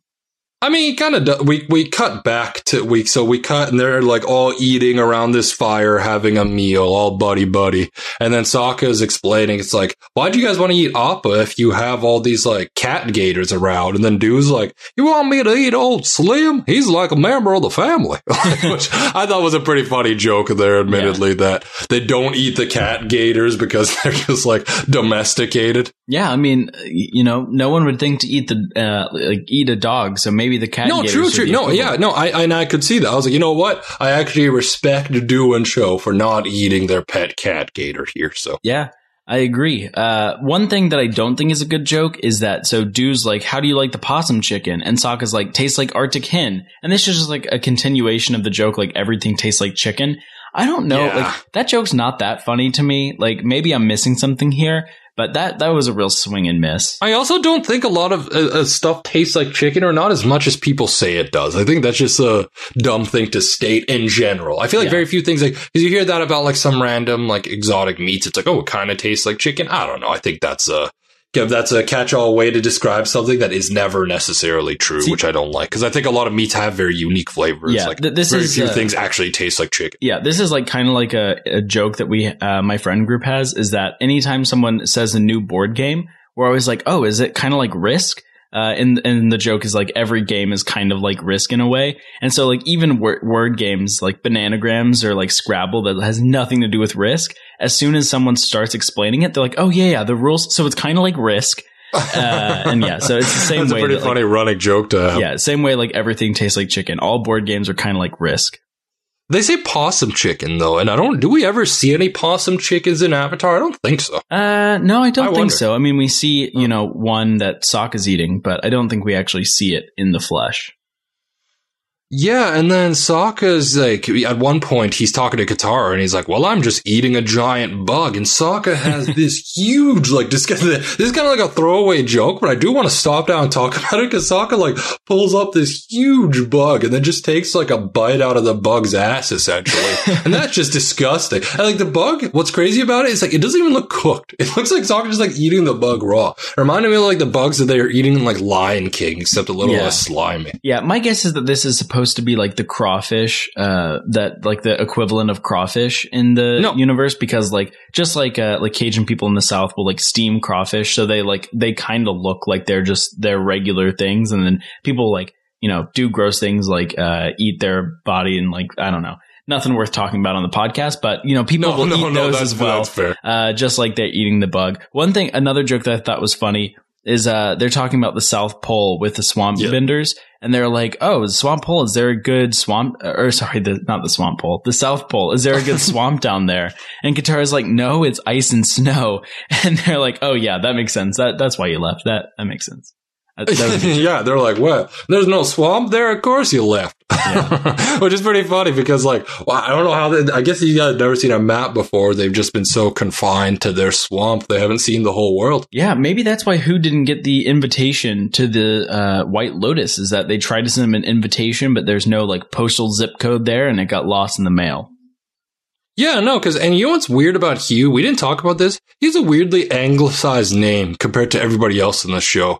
You know what I mean? Like, he's the only person who just has, like, a normal run-of-the-mill, like, Hugh. Everyone else is, like, Zuko, Aang. They're all, like, Asiatic in some way or form, or, like, whereas he's the only one with just a normal, like, Caucasian. I guess him and Tom Tom are the two that I could think of well, off the top of we, my head. But Tom Tom's just a horrible name in general, which we eviscerate. See, actually, Zach, we got uh, we got messages from all sixteen hundred Tom Toms that are in the U S Oh, saying really? uh, to not slander. Were they just anymore. putting me on blast? Yeah. Were they just like, effing Zach, he doesn't exactly, respect yeah. the Tom Toms? They, uh, they actually tweeted me, slid into my D Ms. They said, uh, we won't stand for this uh, Tom Tom slander. So now we're going to get the Hughes writing in. My uh, my dad's middle name is Hugh, so he might have to join the class action lawsuit against you. Great. You know, I do I do like people named Hugh. Like, Hugh is Jimmy Neutron's dad. I think he's yeah. one of the funnier cartoon characters, so I do like most Hughes I meet. But yeah, it's just, it's a weird name relative to all the other people's names in um Avatar that we yeah, see. Yeah, it, it could actually all. just be that, uh, like, this is, uh, because I don't actually think it's spelled like Hugh is, uh, like H U G H. I think when I looked it up, it was spelled oh, a bit differently. It could be like H U E. In, in my Netflix subtitles, it was spelled H U G H, but Netflix mm. subtitles are notoriously wrong. Yeah. So, no, that's a very good point that I didn't even think of. It could be like H U E or something like that. Exactly, yeah. So maybe maybe it's, uh, like, not as Caucasian as we think it is. So, no, you know, you're definitely right. So we cut back to the this final scene of the episode. We actually cut back to Zuko as the blue spirit, and he is mugging the man who made Iroh dance for change. So Zuko held on to this grudge the whole day and decided to get his revenge in the dark of the night. Yeah, I mean, talk about a fight ending abruptly. Uh, this guy's like, who's there? And then the next thing you know, he's like taken down. His swords are now in Zuko's hands, and he's just on the ground, helpless. Uh, that's that's a fight that really got and, cut and short. I- No, it did, but I kind of feel like this guy deserved it. Oh, yeah. Like, if you're making a homeless person dance for change, which I didn't talk about at the top of the episode, but the fact that he was doing that, like, what a scummy person. Like, I was actually happy Zuko mugged him. Like, I didn't think Zuko should have taken... No, for real. Like, Zuko shouldn't have taken the ostrich horse. That was, like, reprehensible, and, like, shame on Zuko for that. But Zuko mugging this man, yeah, this guy deserved to be mugged. He's scum. So, so then, I, I, I, so then, Zach, we said, uh, you know, it's okay to steal from pirates. I guess the next question is, is it okay to rob a mean person?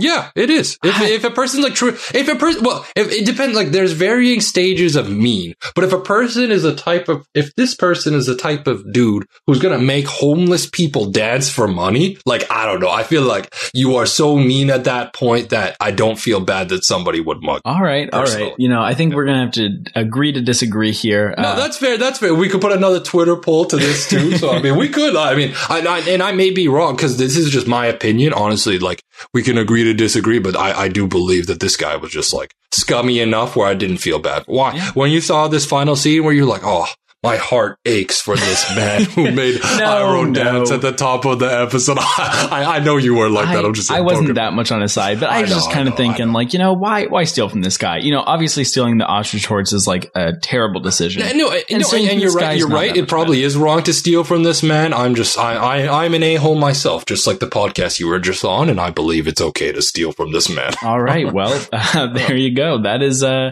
that is our episode, you know, summarized nicely with uh, Zach's confession that he's an a-hole. Uh, yeah, the people, the listeners every week just get more insight into my psyche as a person. I bet everybody listening just thinks like less and less of me as the episodes go Okay, on. well, I admitted on this podcast that I used to torture my sister with a dog whistle, so I think... true, true. I think at least true. You're in good company, Zach. Uh, true, true, true. Uh, yeah, but overall, I like this episode, especially like, I kind of forgot, I remember the swamp fight. Like, I remember yes. enjoying that fight when I first watched it, and I enjoyed it on this rewatch, but I kind of forgot about Hugh's whole inspirational speech at the end, which really tied up the episode overall as a whole and just did a great job putting a bow on the whole thing. And that was just kind of a pleasant surprise on this rewatch. Yeah, it's it's a nice sentiment. You know, we get the connection mm-hmm. from last episode with Bumi saying, listen to the earth. We get the introduction mm-hmm. of Toph, although it's obviously not like Very Toph brief, as we come yeah. to know it, and it is extremely brief.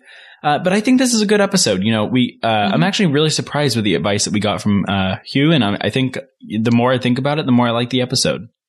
No, same, same. Yeah. And, and this is an episode that I kind of went in and I was like, yeah, it's the swamp. I was like, I kind of went in with low expectations almost, but no, I, I very much enjoyed this episode overall. The fight was great. It entertained me a lot more than the chase from last week. I really enjoyed the innovative techniques that both Aang and Katara were using, but especially Katara. Poor Sokka does not have a good showing this fight, but that's the nature of being the only non-bender in the group. So yep. sometimes that happens in Sokka. We're just used to it at this point, but overall, yeah, great episode. Yeah. Do you have do is this where we should rate it right now? Uh yeah, let's go ahead and jump into the ratings. As always, you can give your rating of the episode uh via either tweeting at us or uh sending it via email, avatar at postshowrecaps.com. We rank every episode between zero and four cabbages. Uh let's start off with the listeners this week, Zach, because I think that they're a little bit more down on the episode than we're gonna be. The listeners gave this mm-hmm. a two point eight two. Why? And I'm surprised because I saw like I saw Lydia and a couple others were down on it, and that kind of shocked me. Like two point eight is pretty low. I feel like like for reference, I gave Bato a two point four, which would, in hindsight I should have given a zero, but I gave it a two point four, and that was an episode that I pretty I did not like. So like two point eight for listeners is very low. Like. Um, because for me, I have this at a three point five, but even like a three point one or a three point two would be like respectable for me. Like. two point eight. That's that's kind of too low. I don't know yeah. if I agree with the listeners and, on and that. Did, that's just way too we low. We did have some people that were pretty high on it. You know, we had Daniel uh, with a three point seven five, and I think I think Oh yeah, so so it just, it just averaged out to two point eight. Yeah. So so like we we actually did have like a lot of variation uh this week on this score. So I think it's mm-hmm. interesting actually that, you know, this episode like seems to be a bit hit or miss. You know, we had some people in the Facebook thread saying uh, that this episode's overrated. Some people saying it's never highly rated. True. At all. Everyone's got their like own succinct opinion on this episode. So it's very interesting exactly. how different people get different things from this episode. But yeah, my overall rating is a three point five out of four for this episode. What about yourself, Jacob? Yeah. You know, I'm, I'm going to split the difference between the listeners and you, Zach. I'm at a three point one. Uh, it's like a B mm-hmm. plus episode, uh, or I mm-hmm. guess actually that'd be like a C plus. Uh, it's like, it's pretty good. You know, I think it does the job. It has interesting characters. We get the swamp people. That's fun. We get an introduction to Toph. That's cool. But it doesn't do anything really special for me. And I feel like mm-hmm. it's, it's, uh, it's just another one of the like generic, good, but not fantastic Avatar episodes.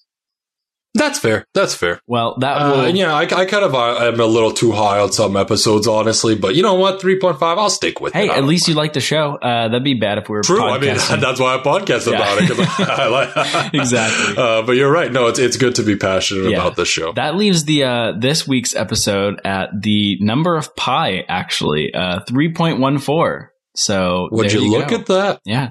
Zach, uh, one random thought that comes to mind is I actually memorized a ton of digits of pi because uh, in like the fifth grade or something, we had a competition that whoever named did the most, I, I did win. Whoever named oh, the most, oh, nice, nice flex. our our math teacher would uh, give them some pi. So I sat there and I memorized like forty digits or something, and no one else really tried.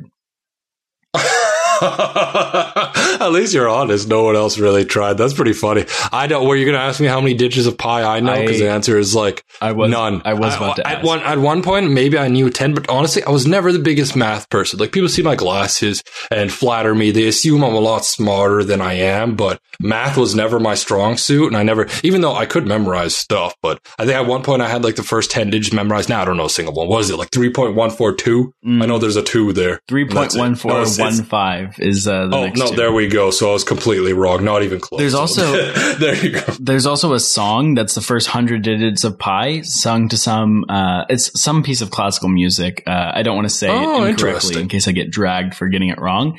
Uh, but that that is the first hundred digits of pi, and I think uh, you know I think I could memorize that again and memorize them all. No, you know, if I sat down, could I memorize the digits of pi? Sure, honestly, I think I could, but why? Like, that's what I always thought to myself. Like, at least you got pi as a reward, so you had, like, a reason to memorize it. But when we were kids and there were the people, like, in my school flexing, like, oh, well, I know all the digits of pi. It's like, who cares? This well, is mostly useless information. No, exactly. But this guy, or like this guy's like, I know forty digits pi word because there was this nerdy kid in my class bragged about it. And then also on the show Kid Nation, I think mm-hmm. some other kid was bragging about, because I was listening to that podcast about Kid yeah. Nation, and some kid was bragging about knowing all the digits of pi. It's like, okay, you're cool. You know all the digits of pi. Like, what a loser. If you're bragging about knowing, which you were not doing, but in, and I'm just saying children who did in the past, like, those are the biggest losers. Like, maybe they grew up to be rich, successful people, but they're still losers at heart. Okay, well, thank goodness I wasn't bragging about it. I was, uh, I would get raked over the coals. A brutal assessment here. But. No, I don't, I don't, I don't know. Every time, every time we go deeper into these podcasts, I just have like hotter and hotter takes. Like, I know, I Zach. Know. I think maybe one week what we should do is we should like uh, pretend to talk about the podcast and then start it off like an hour in. Uh, so that like you start just flaming hot with these takes. Uh. Yeah, I know. I, I know. I feel like people. Are, I feel like honestly, sometimes I say something. I'm like, wow, I don't know if a lot of people agree with that, but nobody usually. There's not a lot of pushback to the outlandish stuff I say.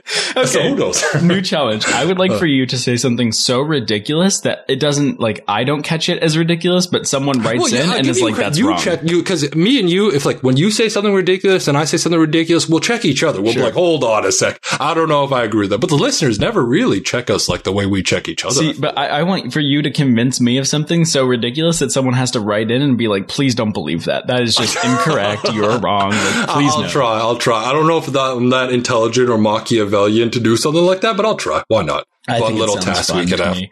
Uh, but there you so go. So should we move on to our battle of the battle let's, ranking right let's now? Let's do it. Our battle of the battle we, rankings. We've got a little far off topic, but hey, we're actually honestly good time. Uh, we're going, moving a little faster than we normally do, so we have enough time to go off topic for a little bit. Why not? Yeah, you know, uh, the the true people in Team Avatar podcasting, uh, I'm sure they won't mind if we're uh, we're a little off topic. So uh, yeah, I actually I asked a couple of listeners about that once upon a time, and they said they didn't necessarily mind, so that worked out. There you go. Well, uh, now we're going to get back on topic with the Battle of the Battle rankings, just like the episode rankings, but for the battles. I only really want to rank the one battle. Uh, yes, okay. I agree. There is no really other battle to rank besides the Team Avatar versus the Swamp Monster. No point ranking uh, Appa and Momo versus the Swamp Monster. There's not really any other fights to rank. So, all right. Well, so what do you have for this? Um, What's your ranking here, Jacob? So my ranking for this battle is a three point three. And I think that, uh, you know, this is a battle that I know quite well. Uh, this is one that, like, I think about um, sometimes when I'm thinking about, like, cool fights. Uh, and I think that the use of Katara's, like, uh, I guess, creative water bending, the breathing and making something turn to ice, the slashes of water are both really cool. But the fact that it ends so abruptly takes it down just a notch for me.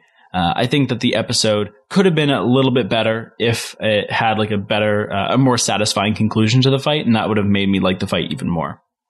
Interesting, because I didn't necessarily mind the ending of the fight much, because as we come to know Hugh, we learn he's kind of a pacifist, just like Aang, and he's protecting the forest, so I could kind of see why he's like, okay, let's stop the fight now. He kind of realized they were not threats to the forest and just stop being combative, so I didn't necessarily mind that, and because, like you said, this was a memorable fight, even prior to, I watched Avatar like many years ago, and like I've rewatched it a bunch, but this is a fight that I still remember compared to a lot of fights that we have watched in this rewatch. I'm like, ah, I barely even remembered that. So for that reason, and the innovative water bending from Katara, I have this at a three point six actually. Okay, even higher than my uh, ranking of the episode. The reason being is like any fight that like sticks with me after all these years, I have ranked very highly.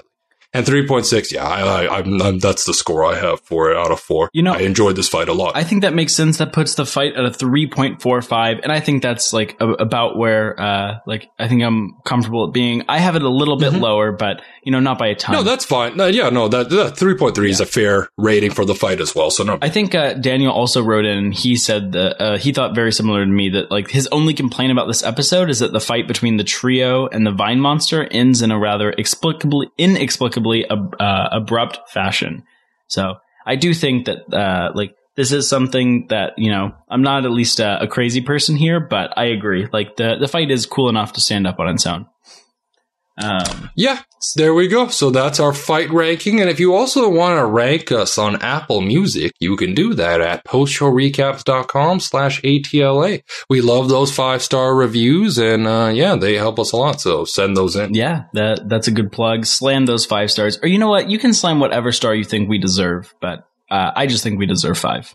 How about you, Zach? True. Yeah. Yeah, no, I agree. I'm I'm completely very arrogant to that regard. I don't deserve five stars in anything in life. But for this podcast with my good friend Jacob, this definitely deserves five stars. I'll take it, Zach. Uh, now we're going to jump into our listener feedback. A bit of a full listener feedback, so I'm excited to get into True. this. We have uh, lots of people writing in. We always appreciate that. Just as a reminder, you can always write into avatar at post show recaps dot com or tweet at us at postshowrecaps, and we'll get your feedback. Uh, yeah, we have lots of places to start, so let's just jump right in. Uh, let's. Do you want to start with Daniel, since we just referenced what he was talking about? Yeah, yeah, let's do it. Uh, so Daniel, Daniel Strunk, he's written in a bunch. He says, sorry for his absence. He loved the episode. It's is it the most unique episode we have experienced yet? He says it mixes elements of horror, environmental spiritualism in a cool way, and it reminded him of Miyazaki and then also the swamp of Dagobah. And uh, Jacob, do you um do you know about the swamp of Dagobah? What is that actually? Oh, it's I did not uh, look it's that the up prior to this. Uh, place that Yoda is in Star Wars. Oh, that's what it is. Yeah, I'm like the worst Star Wars lore person ever. That makes so much sense because yeah, yeah. it actually did does seem very similar to Dagobah. It, and yeah, he says his only complaint was the fight ending in inexplicably abrupt fashion. And he also says he has an economics background, so whenever Jacob gets into economics on the podcast, he totally supports that, however tangential. Hey. So shout out Daniel, a consistent feedback writer. Yeah. And uh, yeah, thank you, Daniel, a, uh, for that. A fellow economics background. I love it. Uh, that's also my background as well. So uh, glad to see you there. Um, but yeah, so well, I'm actually surprised, Zach, that you didn't know that Dagobah was a Star Wars thing. Like, I feel I like co- I forgot. I forgot the term. Like, I've now that you mention it, it's like, oh, it's from Star. And I was like, where is this Dagobah thing from? You know, you know, it's funny. I just watched like some of the Star Wars like two weeks ago. I should have nice. known that, but I'm I don't know much about Star Wars. I'm like the biggest Star Wars casual out there. Gotcha, so forgive gotcha. me. Yeah, that, that's one of the ones that always got punned. It's like uh, like the Star Wars Valentine's Day cards are always like, oh, not a Dagobah where I don't think of you. Oh, yeah, yeah, yeah. I could see exactly how uh, they would do that. Anyway, to answer Daniel's question, I do think this is one of the most unique episodes we've seen. Uh, I think that this and the episode where Aang is in the spirit world are like up there in terms of uniqueness. Uh, I think that this is like pretty cool because it does stay like in the, I guess, real world, as real as uh, Avatar can be. But it does have like all of these weird things happening. And I think that it's like kind of cool that we get, you know, the introduction of Toph in this unique way. Uh, I think I really appreciate the fact that Hugh has this like really deep uh, statement that he has. And I think that, yeah, I- I'm a big fan of um, of like the uniqueness aspect of this episode. What about you, Zach? Yeah. Yeah, I agree with what Daniel was saying. And I, too, like the environmental environmental spiritualism as well. And I like them teaching you all about that. So, yeah, I enjoyed everything that this episode incorporated. Yeah, also. And yeah, I agree with da- Daniel's score is the closest to mine out of all the feedbackers. Yeah. So I co-sign everything he says pretty much. Also, uh, it is true that trees can, like, communicate with each other through their roots. So, like, while all trees are not necessarily, like, one tree, like, trees can often communicate about, like, where food and stuff is. I listened to some podcast about that, and it, like, blew my mind, so.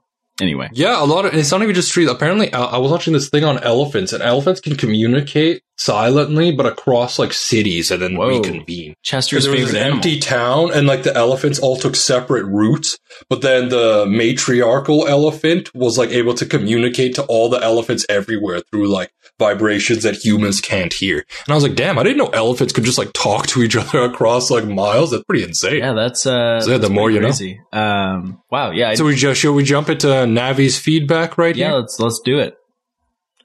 Yeah, Navi writes in saying hi to both of us. Shout out Fifth Wheel Navi, by the way. We'll get her on the podcast eventually. Yeah. So how about we got to hit her up? Maybe we'll get her for one of these upcoming episodes. But Navi says hi. She says, I hope the New Year's treating both of us well. And her question for us is, who are our M V Ps for the episode? And why are they the Swamp Tribe people? And also, to this to date this email, which Avatar character would take part in the GameStop short stock fiasco? Would they be a hedge fund investor or a random Redditor? Thanks and take care, Navi.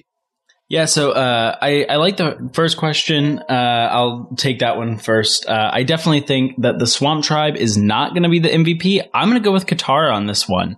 Uh, you know, she frees Sokka. She uses some creative waterbending. That's going to be my M V P for the episode. With uh, the Swamp Tribe people maybe maybe being like most improved. Like I wouldn't expect them to be as good as they are or like sneaky value. Uh, but definitely not like the M V P. What about you, Zach? Yeah, I think Katara is the M V P, and second in that would be Hugh for me, honestly. Yeah. And then, but yeah, so th- that's the order I would have it in. But I kind of I like Navi's second question a lot because um, which Avatar character would take part in the GameStop short stock fiasco? And uh, Jacob, do you have an opinion on this? Because I have mine. I, I wonder if we're gonna have the same person. But let's see. So I'm trying to think of a few people. I think uh, you know the Cabbage Man is definitely uh, on the side of the hedge funds. The Cabbage Man's complaining uh, that all of these people on Reddit are pumping up the stock and you know ruining the sacredness of short selling. Uh, in terms of interest, I don't know if I'd have the Cabbage Man. Like, for me, the person who I slotted, I have a friend, God bless his soul. I'll leave him nameless, but he's never really invested in stocks. And he's always like, oh, but we have to, this GameStop stuff, we're going to, it's going to shoot up to five thousand. It's going to make so much money. And I feel like Sokka would be one of those persons. He'd be, Sokka, Sokka would be one of those people. He'd be a random Redditor, just like following the trends and like dumping his money onto it. So that's where I could kind of see, like, Sokka would definitely be that person for me. See, personally. I, I kind of thought that. Like uh, King Bumi would be like Shamith, who like comes in a little bit later and is like hyping it up and like on the side of the Redditors. Uh, just like I feel, I feel like King Bumi, yeah, he would do that. He would like buy in at like three hundred or something, like buy in super late and like lose all his money, but like still be confident in his investment nonetheless. Or like so I think he wouldn't I, even I care. Like he'd throw away money and no, be like yeah, just yeah, laughing. Exactly, yeah, that's time. my point. Yeah, exactly. Like he would buy in late and then not care still, exactly. as he like loses millions. So that's pretty accurate. But yeah, there's a lot of honestly cool Avatar characters. I feel like I wonder if Zuko. I feel like Zuko's too risk adverse to invest in something like G M E. I feel oh, like. for sure. Uh, yeah, I feel. Yeah, I, feel like, I think like yeah. Zuko and I, I, Iroh just wouldn't care. I don't think he would care to invest. He doesn't really care for the material. Zuko also, I don't think, would be into it. I don't know. Who, is there any other character you think would just be either on the side of the hedge funds or the average Reddit investor? Well, Azula's like the classic person who's like, oh well, daddy's money, we'll take care of it. Like definitely. If she was in the twenty-first century, her dad runs like some nice hedge fund, and you know she's saying like, "Oh, the poor hedge fund managers." So I- I'd say that that's where she is. Oh, true, true, true. Yeah, Azula would be like n- completely eviscerating all these eat the rich folks exactly, online. Exactly. Yeah, so there we go. That's our take on uh, G M E. You know, it's uh, such a big story that we had to mention it uh, this week. True, true, true. I mean, because you work in economics, I don't know if you give your full opinion, but we talk a little bit about it offline. Very interesting stuff. Yeah. Because uh, I'm so, like, I don't know anything about stocks. And I was telling Jacob prior to the show that with G M E, there were people who got in at like one hundred, or I knew people like that. And I felt like I, by that point, I was already way too late. So I just, I'm already looking towards the next thing. Yeah. So sadly, I feel like I missed the boat on uh, G M E. All I'll say is that it made the trading week very busy uh, and quite fun. But uh, yeah, we, we we can leave it there and get into the rest of the we, feedback. We, we, we can leave it there and get into the rest awesome. of the feedback. You know what's funny, though? I found Christopher, your friend, your I R L friend, Christopher's feedback from last week. And I didn't even notice. His, all, his only feedback was, excuse me, I have a comment. This episode is so good. Seven out of seven stars. Even though we do a four out of four rating. Look. So shout out to Christopher, because I was just chuckling to myself reading his feedback from last week. Chris knows that it's four out of four. He knows. No, I know, I know he know, I know he knows. Chris is a funny guy. He's like a, he has a lot of tongue in cheek feedback. Yes, so he's a, very much a yeah. troll, I would say. Uh, he sent me a yeah. video this morning of him uh, when he was like eight. Just filming downtown Chicago with his family, and like he like produced it now and like edited it, and it was uh it was a slog to get through. Anyway, it was uh it was pretty fun. Uh, no, Christopher, Christopher's funny. I enjoy all his feedback, yeah. even when it's not serious at all. Exactly. And then who else did who else said? Yeah, so Audrey, uh, you know, previous guest wrote in uh, and said, "Did mm-hmm. Aang get the short end of the stick by not seeing any of the air nomads he was close to or lost?" And also, would you rather see someone from your past in the swamp, can be someone past or someone you just lost touch with, like Sokka or Katara, or see a future person like Aang? Hmm, I think Aang, yeah, maybe he did, but maybe it would have been a traumatic experience. Like, maybe it would have been like like Princess Yue with Sokka, where like Monk Gyatso pops up and is like, you shouldn't have left, or like something horrible. Yeah. So maybe Aang dodged a bullet in that regard. But to answer Audrey's question, honestly, I would not want to see a lot of the people from my past. I feel like I distanced myself or stopped talking to them for a reason. So yeah. I feel like that is not, uh, that is, I'd rather see somebody like pleasant that I'm going to interact with from the future, like Aang did with uh, Toph. Yeah. So I'd rather see somebody from the future than the past, but that's just me. I don't know. Everybody's different. So no, I agree with you, Zach. I would much rather see a future person myself. Uh, I think that it would be uh, a lot more hopeful. You know, if you see someone from the past, it's like, oh, thinking about what has already happened. But if you see someone in the future, it's like, oh, that person's going to be important for for me. Uh, like I'm excited to see what's going to happen. Um, and yeah, I think that there's like a lot of hope in that. So I'd definitely go with the future person. In terms of getting the short end of the stick, I don't really know. Uh, I think Aang getting to see Toph and getting the like clarity of like, okay, this is someone who's going to be important is much more valuable than seeing like Monkey Yatso and then just like bump into a tree. Uh, no, no, I, I agree with that completely. And, um, yeah, I mean, that's, should we just jump into Lydia's feedback well, right now? And is that, a- we have a, a few more people, uh, we, let's oh, say okay, Lydia perfect. for last. So, uh, Dan, oh, perfect, perfect. Dan wrote in and said, what do you think of the Swampbender hunting song? How does it compare to Secret Tunnel, Traveling Girl, Winter Spring, and whatever else I might be missing that's aired so far? So what, uh, I'd propose here, uh, you know, we've had some songs. I feel like every time they come up, we talk about them. I think we should create a mm-hmm. tier list of the songs and slot them in. Does that sound good with you? Should Zach? we do that right now? I think, I mean, should we wait until we get, because we're close to Tales of Boss Say, right? Should we wait till then? Because there's going to be a lot of songs that's easy, but I guess we can start the tier list right now. So I assume you have the Tunnel song in the S tier. S tier. I don't know if I'd slot any song in the S tier from oh, Avatar First, or none of the songs. Are, okay, okay, you know what? I, I'll concede. I'll concede yes. just so we don't spend too much Let's time on it. We'll have the Tunnel song, the S tier. I enjoyed this hunting song. I don't know if it's A tier, but at the very least, it's B tier for me. Okay, yeah, I, I can get behind that. So, uh, yeah, you know, an S tier for the, uh, for the Secret Tunnel song. I think that this, and Dan, the song here is B tier. I think it's like enjoyable. It's kind of funny. Um, and Dan is an A T L A super fan because I forget some of these. Oh, the Traveling Girl. Is that also another song by like the hippies? Yes. Uh, I believe so. It's like, uh, uh, don't fall in love with the traveling girl. She'll leave you brokenhearted.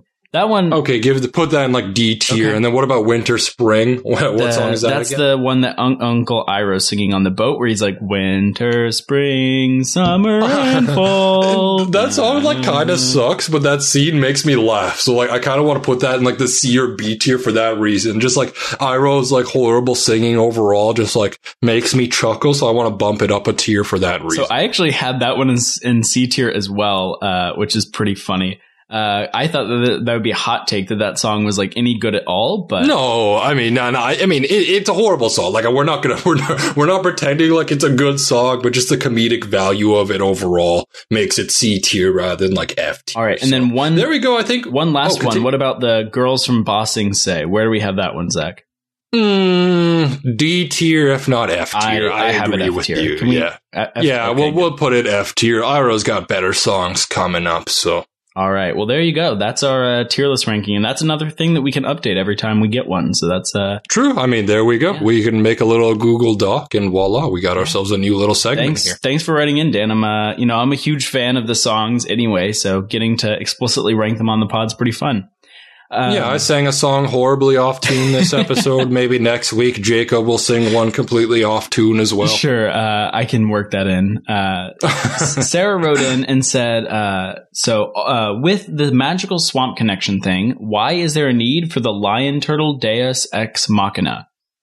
I saw that you responded yeah. to this in the Facebook page, but I think it's a good question to bring up here as well. It It is a good question, and I've talked about this on the podcast before. I love Avatar The Last Airbender, one of my favorite shows of all time, but I think the finale is a little weak, and I've heard behind the scenes that they rushed it, there were some writing issues, some budget issues, and the Lion Turtle in particular just kind of seems so out of nowhere, and I get what where Sarah's coming from, because why couldn't Aang use this, like, tracking power rather than using the Lion Turtle, right? Because the Lion Turtle does, kind of, I think they provide more build-up to Aang doing what he does in this episode than what they end up doing with the Lion Turtle. And for those who don't know, a Deus Ex Machina is a random story or plot de- or story event or plot device that just ends up saving a character like out of the blue. That's essentially what a Deus Ex Machina is. So it's like a sign of the writing not being amazing. And I didn't love the day. I'm not a biggest fan of the Avatar finale for a couple of things. So We'll get into that when we get there, but I do agree with the gist of what Sarah's saying. What about you, Jacob? Yeah, I do think that it would have been better to rely on something that's already been introduced into the universe. Yes. Because, uh, like, the whole issue with, like, these sort of occurrences in movies is, like, whenever it comes out of nowhere and it's, like, essentially...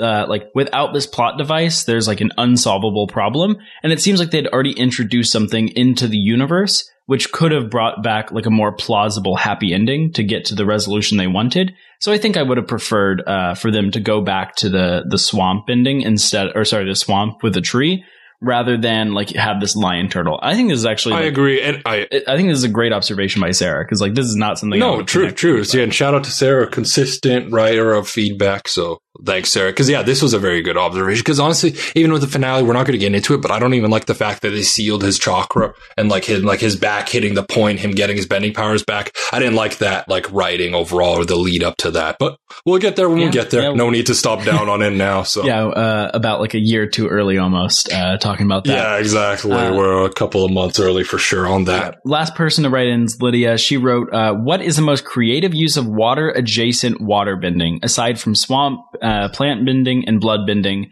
She suggested a few. She said soup bending, umbrella bending, or watermelon bending. Zach, any of those tickle your fancy, or you want to go out of the box here? So what do, what do you do with watermelon I, bending? I don't understand. I, the other two I understand, but watermelon is like you're just trying to find the watermelon with the perfect consistency, but with like bending instead of like shaking it. Is that what we're doing here? Uh, yeah, I have no idea. I have the luxury. I, I'm just curious. I have the luxury that I could like ask Lydia. I uh, like sort of asked her what she meant, and she just meant that you could bring watermelon to you. So I think it's more of like an on-delivery food service more than anything oh, else. Well, I mean, that That, that is pretty useful. I feel like of those of those three that Lydia floated out, rain bending would be the most useful, because if you're a water bender, you don't even need an hypothetical. Let's say you forget your umbrella at home. I assume you can just bend the rain off of you and like make yourself like almost always dry. So yeah, that would be very useful. I'm trying to think of my own unique thing. Give me a moment. Right. Jacob, do you have any yeah. unique version of water bending you know, that you could float out there? I was thinking about ways to get rid of household chores. Uh, I know that we said that, uh, you know, airbending would be great to get done with household chores, but I think water bending to do the dishes, maybe even laundry bending. Yes, I think those are where no, I'd go. You're, you're, I was just thinking about the exact same thing. Water bending to like clean,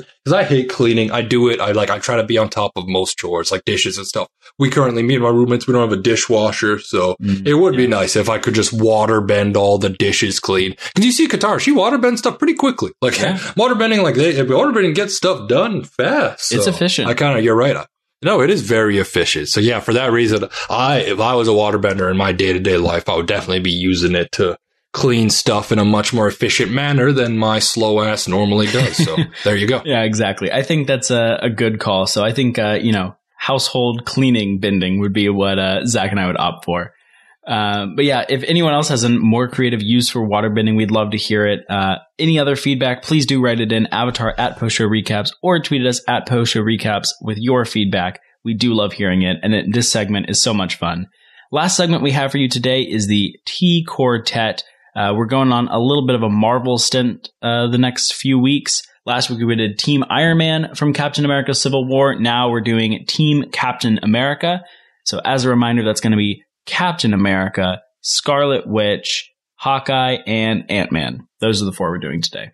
Should we start with the leader of the bunch, Captain America? Yeah, let's go for it. What do you have Captain America as?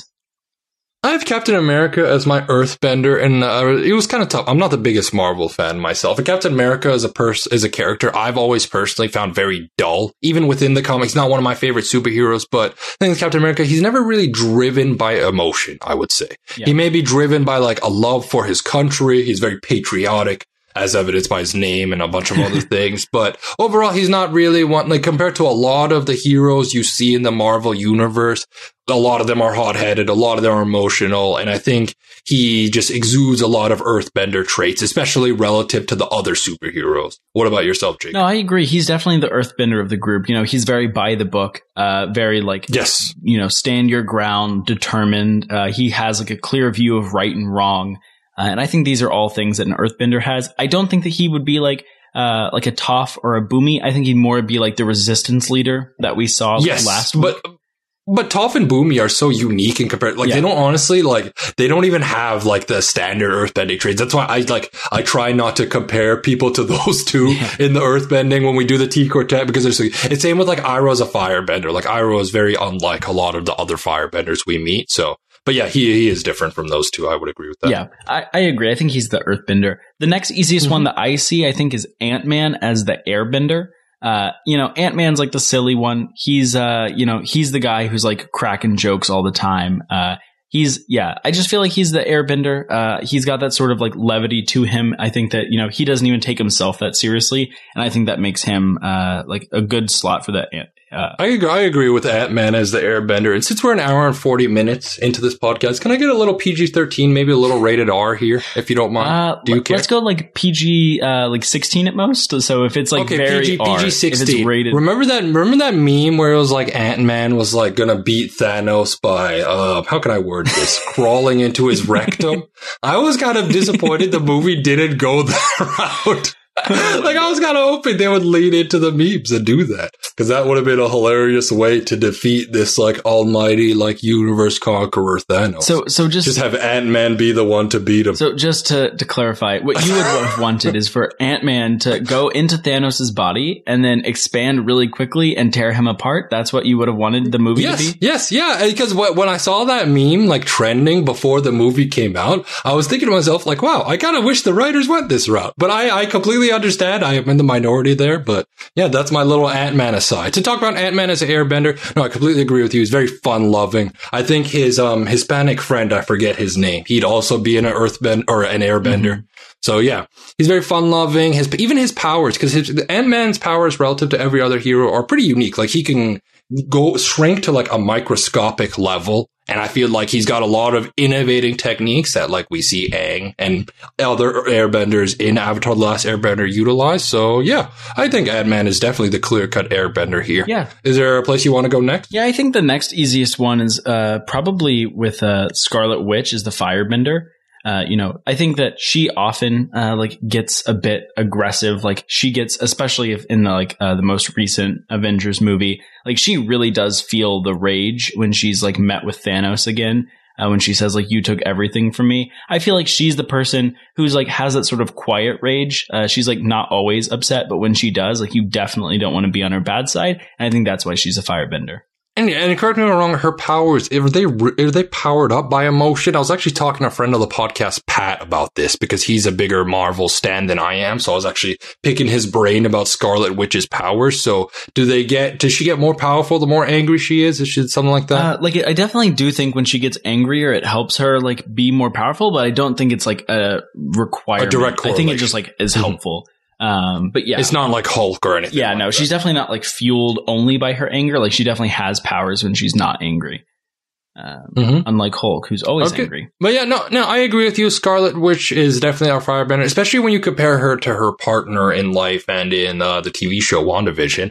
Uh, Vision. It's like he's so calm and like collected compared to her. I feel like not that she is not calm, but it's just like Vision is so just one note, whereas she's the one of those two who's expressing all the emotion yeah, and yeah. all that. So yeah, no, I definitely have her as our firebender, especially relative to the other three yep. superheroes we're comparing her to. She definitely fits as our firebender. And, and no spoilers for WandaVision, but that show is really good. So uh, I haven't watched the most recent episode, and yeah, it was fan. pretty good. I, I like I like the uh, the parodies. I really like Catherine Hahn. I think she. She's a great actress yeah, in general. Yeah, I agree. Yeah. Last person that we have for you today is Hawkeye. Hawkeye, uh, you know, like it's a little bit hard to know uh, where Hawkeye stands. He doesn't really seem to have like a ton to go off of, but I do think that his like whole experience as Ronin in the past two movies and like sort of like him using his like sadness to fuel like taking down criminals makes him more of a waterbender than the rest of the people. And that's what I've slotted him as here.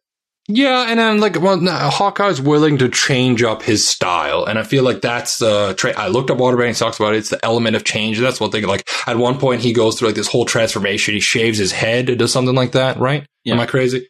He goes through a whole little thing in the movies, and, uh, yeah, I think out of everybody here, he exudes the most waterbending traits. Admittedly, waterbending, I always feel like, is the toughest person or toughest bending type to slot people into, because a lot of people, very few are like, you see them, you're like, that person screams waterbender. Sometimes we see it, it's rare, whereas firebender and airbender, those are kind of always the easiest of any quartet. Yep. So it's like, admittedly, he is kind of tougher, but I feel like, yeah, he's willing to change, he's willing to do what it takes, he's fueled by his like sadness and stuff, which I feel like, just like we see Katara in the T V show, she's also fueled by her sadness when it comes to her waterbending and the loss of her mother. So yeah, but out of everybody here, he He does. He is the most waterbendery. Admittedly, it's not the best slot for him. Maybe he could be another bending type, but compared to the other three here, he definitely is a waterbender. Yep, agreed with you there.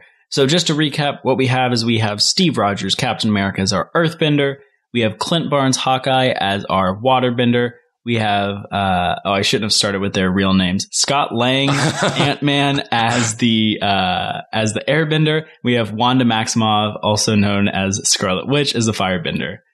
I would not have been able to say any of their real names, so bravo, Jacob. Oof. I'll give you a little one-man applause there. Oh, thank you. You know, that's... I would have just started... You know what I would have defaulted to? Their actors' names, I feel mm, like. Yeah. I would have been like, yeah, Paul Rudd is our airbender, blah, blah, but good job there. Hey, I'm and just, yeah, that's uh, all for us today. I'm, pre- oh, I'm just trying to do whatever I can to get applause. You know, that, that felt great, Zach. Uh, yeah, no, I mean, you deserved... That was like, admittedly deserved applause, because I would not have been able to do that. On that note, yeah, we're pretty much done here. This is a fun podcast. I enjoyed this, honestly. Yeah. I mean, we went on a little bit, but I, I, I had a fun time here. This was a solid podcast. Good episode, great podcast. Yeah, yeah, I agree with you there. Uh, next week, just for the T-Quartet, we'll be doing Guardians of the Galaxy. Yes, there are five people. We'll have a plan for that next week.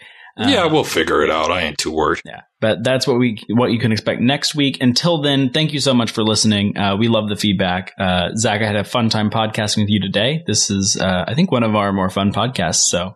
Yeah, I agree. I mean, I, I laughed a bunch. If I'm laughing, that means I'm having fun. Yeah. Where can they find, where can the people find you on Twitter, Jake? They can find me at J K Redmond. You can also listen to the latest episode of Renap and find out if I'm an asshole or if I'm not.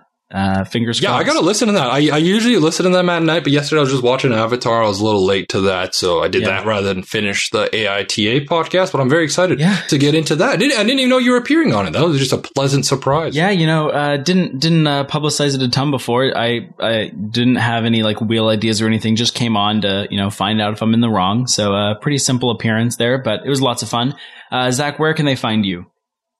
People can find me at Zach Mohammed thirty-two on Twitter. Yeah, I try, I'm trying try to be a little more active on Twitter. I'm not the best, but shout out to the Rob Has a Podcast community as a whole on Twitter. I think I don't like Twitter as a platform, but I like all the like following all my favorite podcasters and all the interaction from them and the fans is really cool. And it's such a great little community we have here. So thanks to everybody involved with that. And yeah, we'll see all you guys later. Peace out. See ya.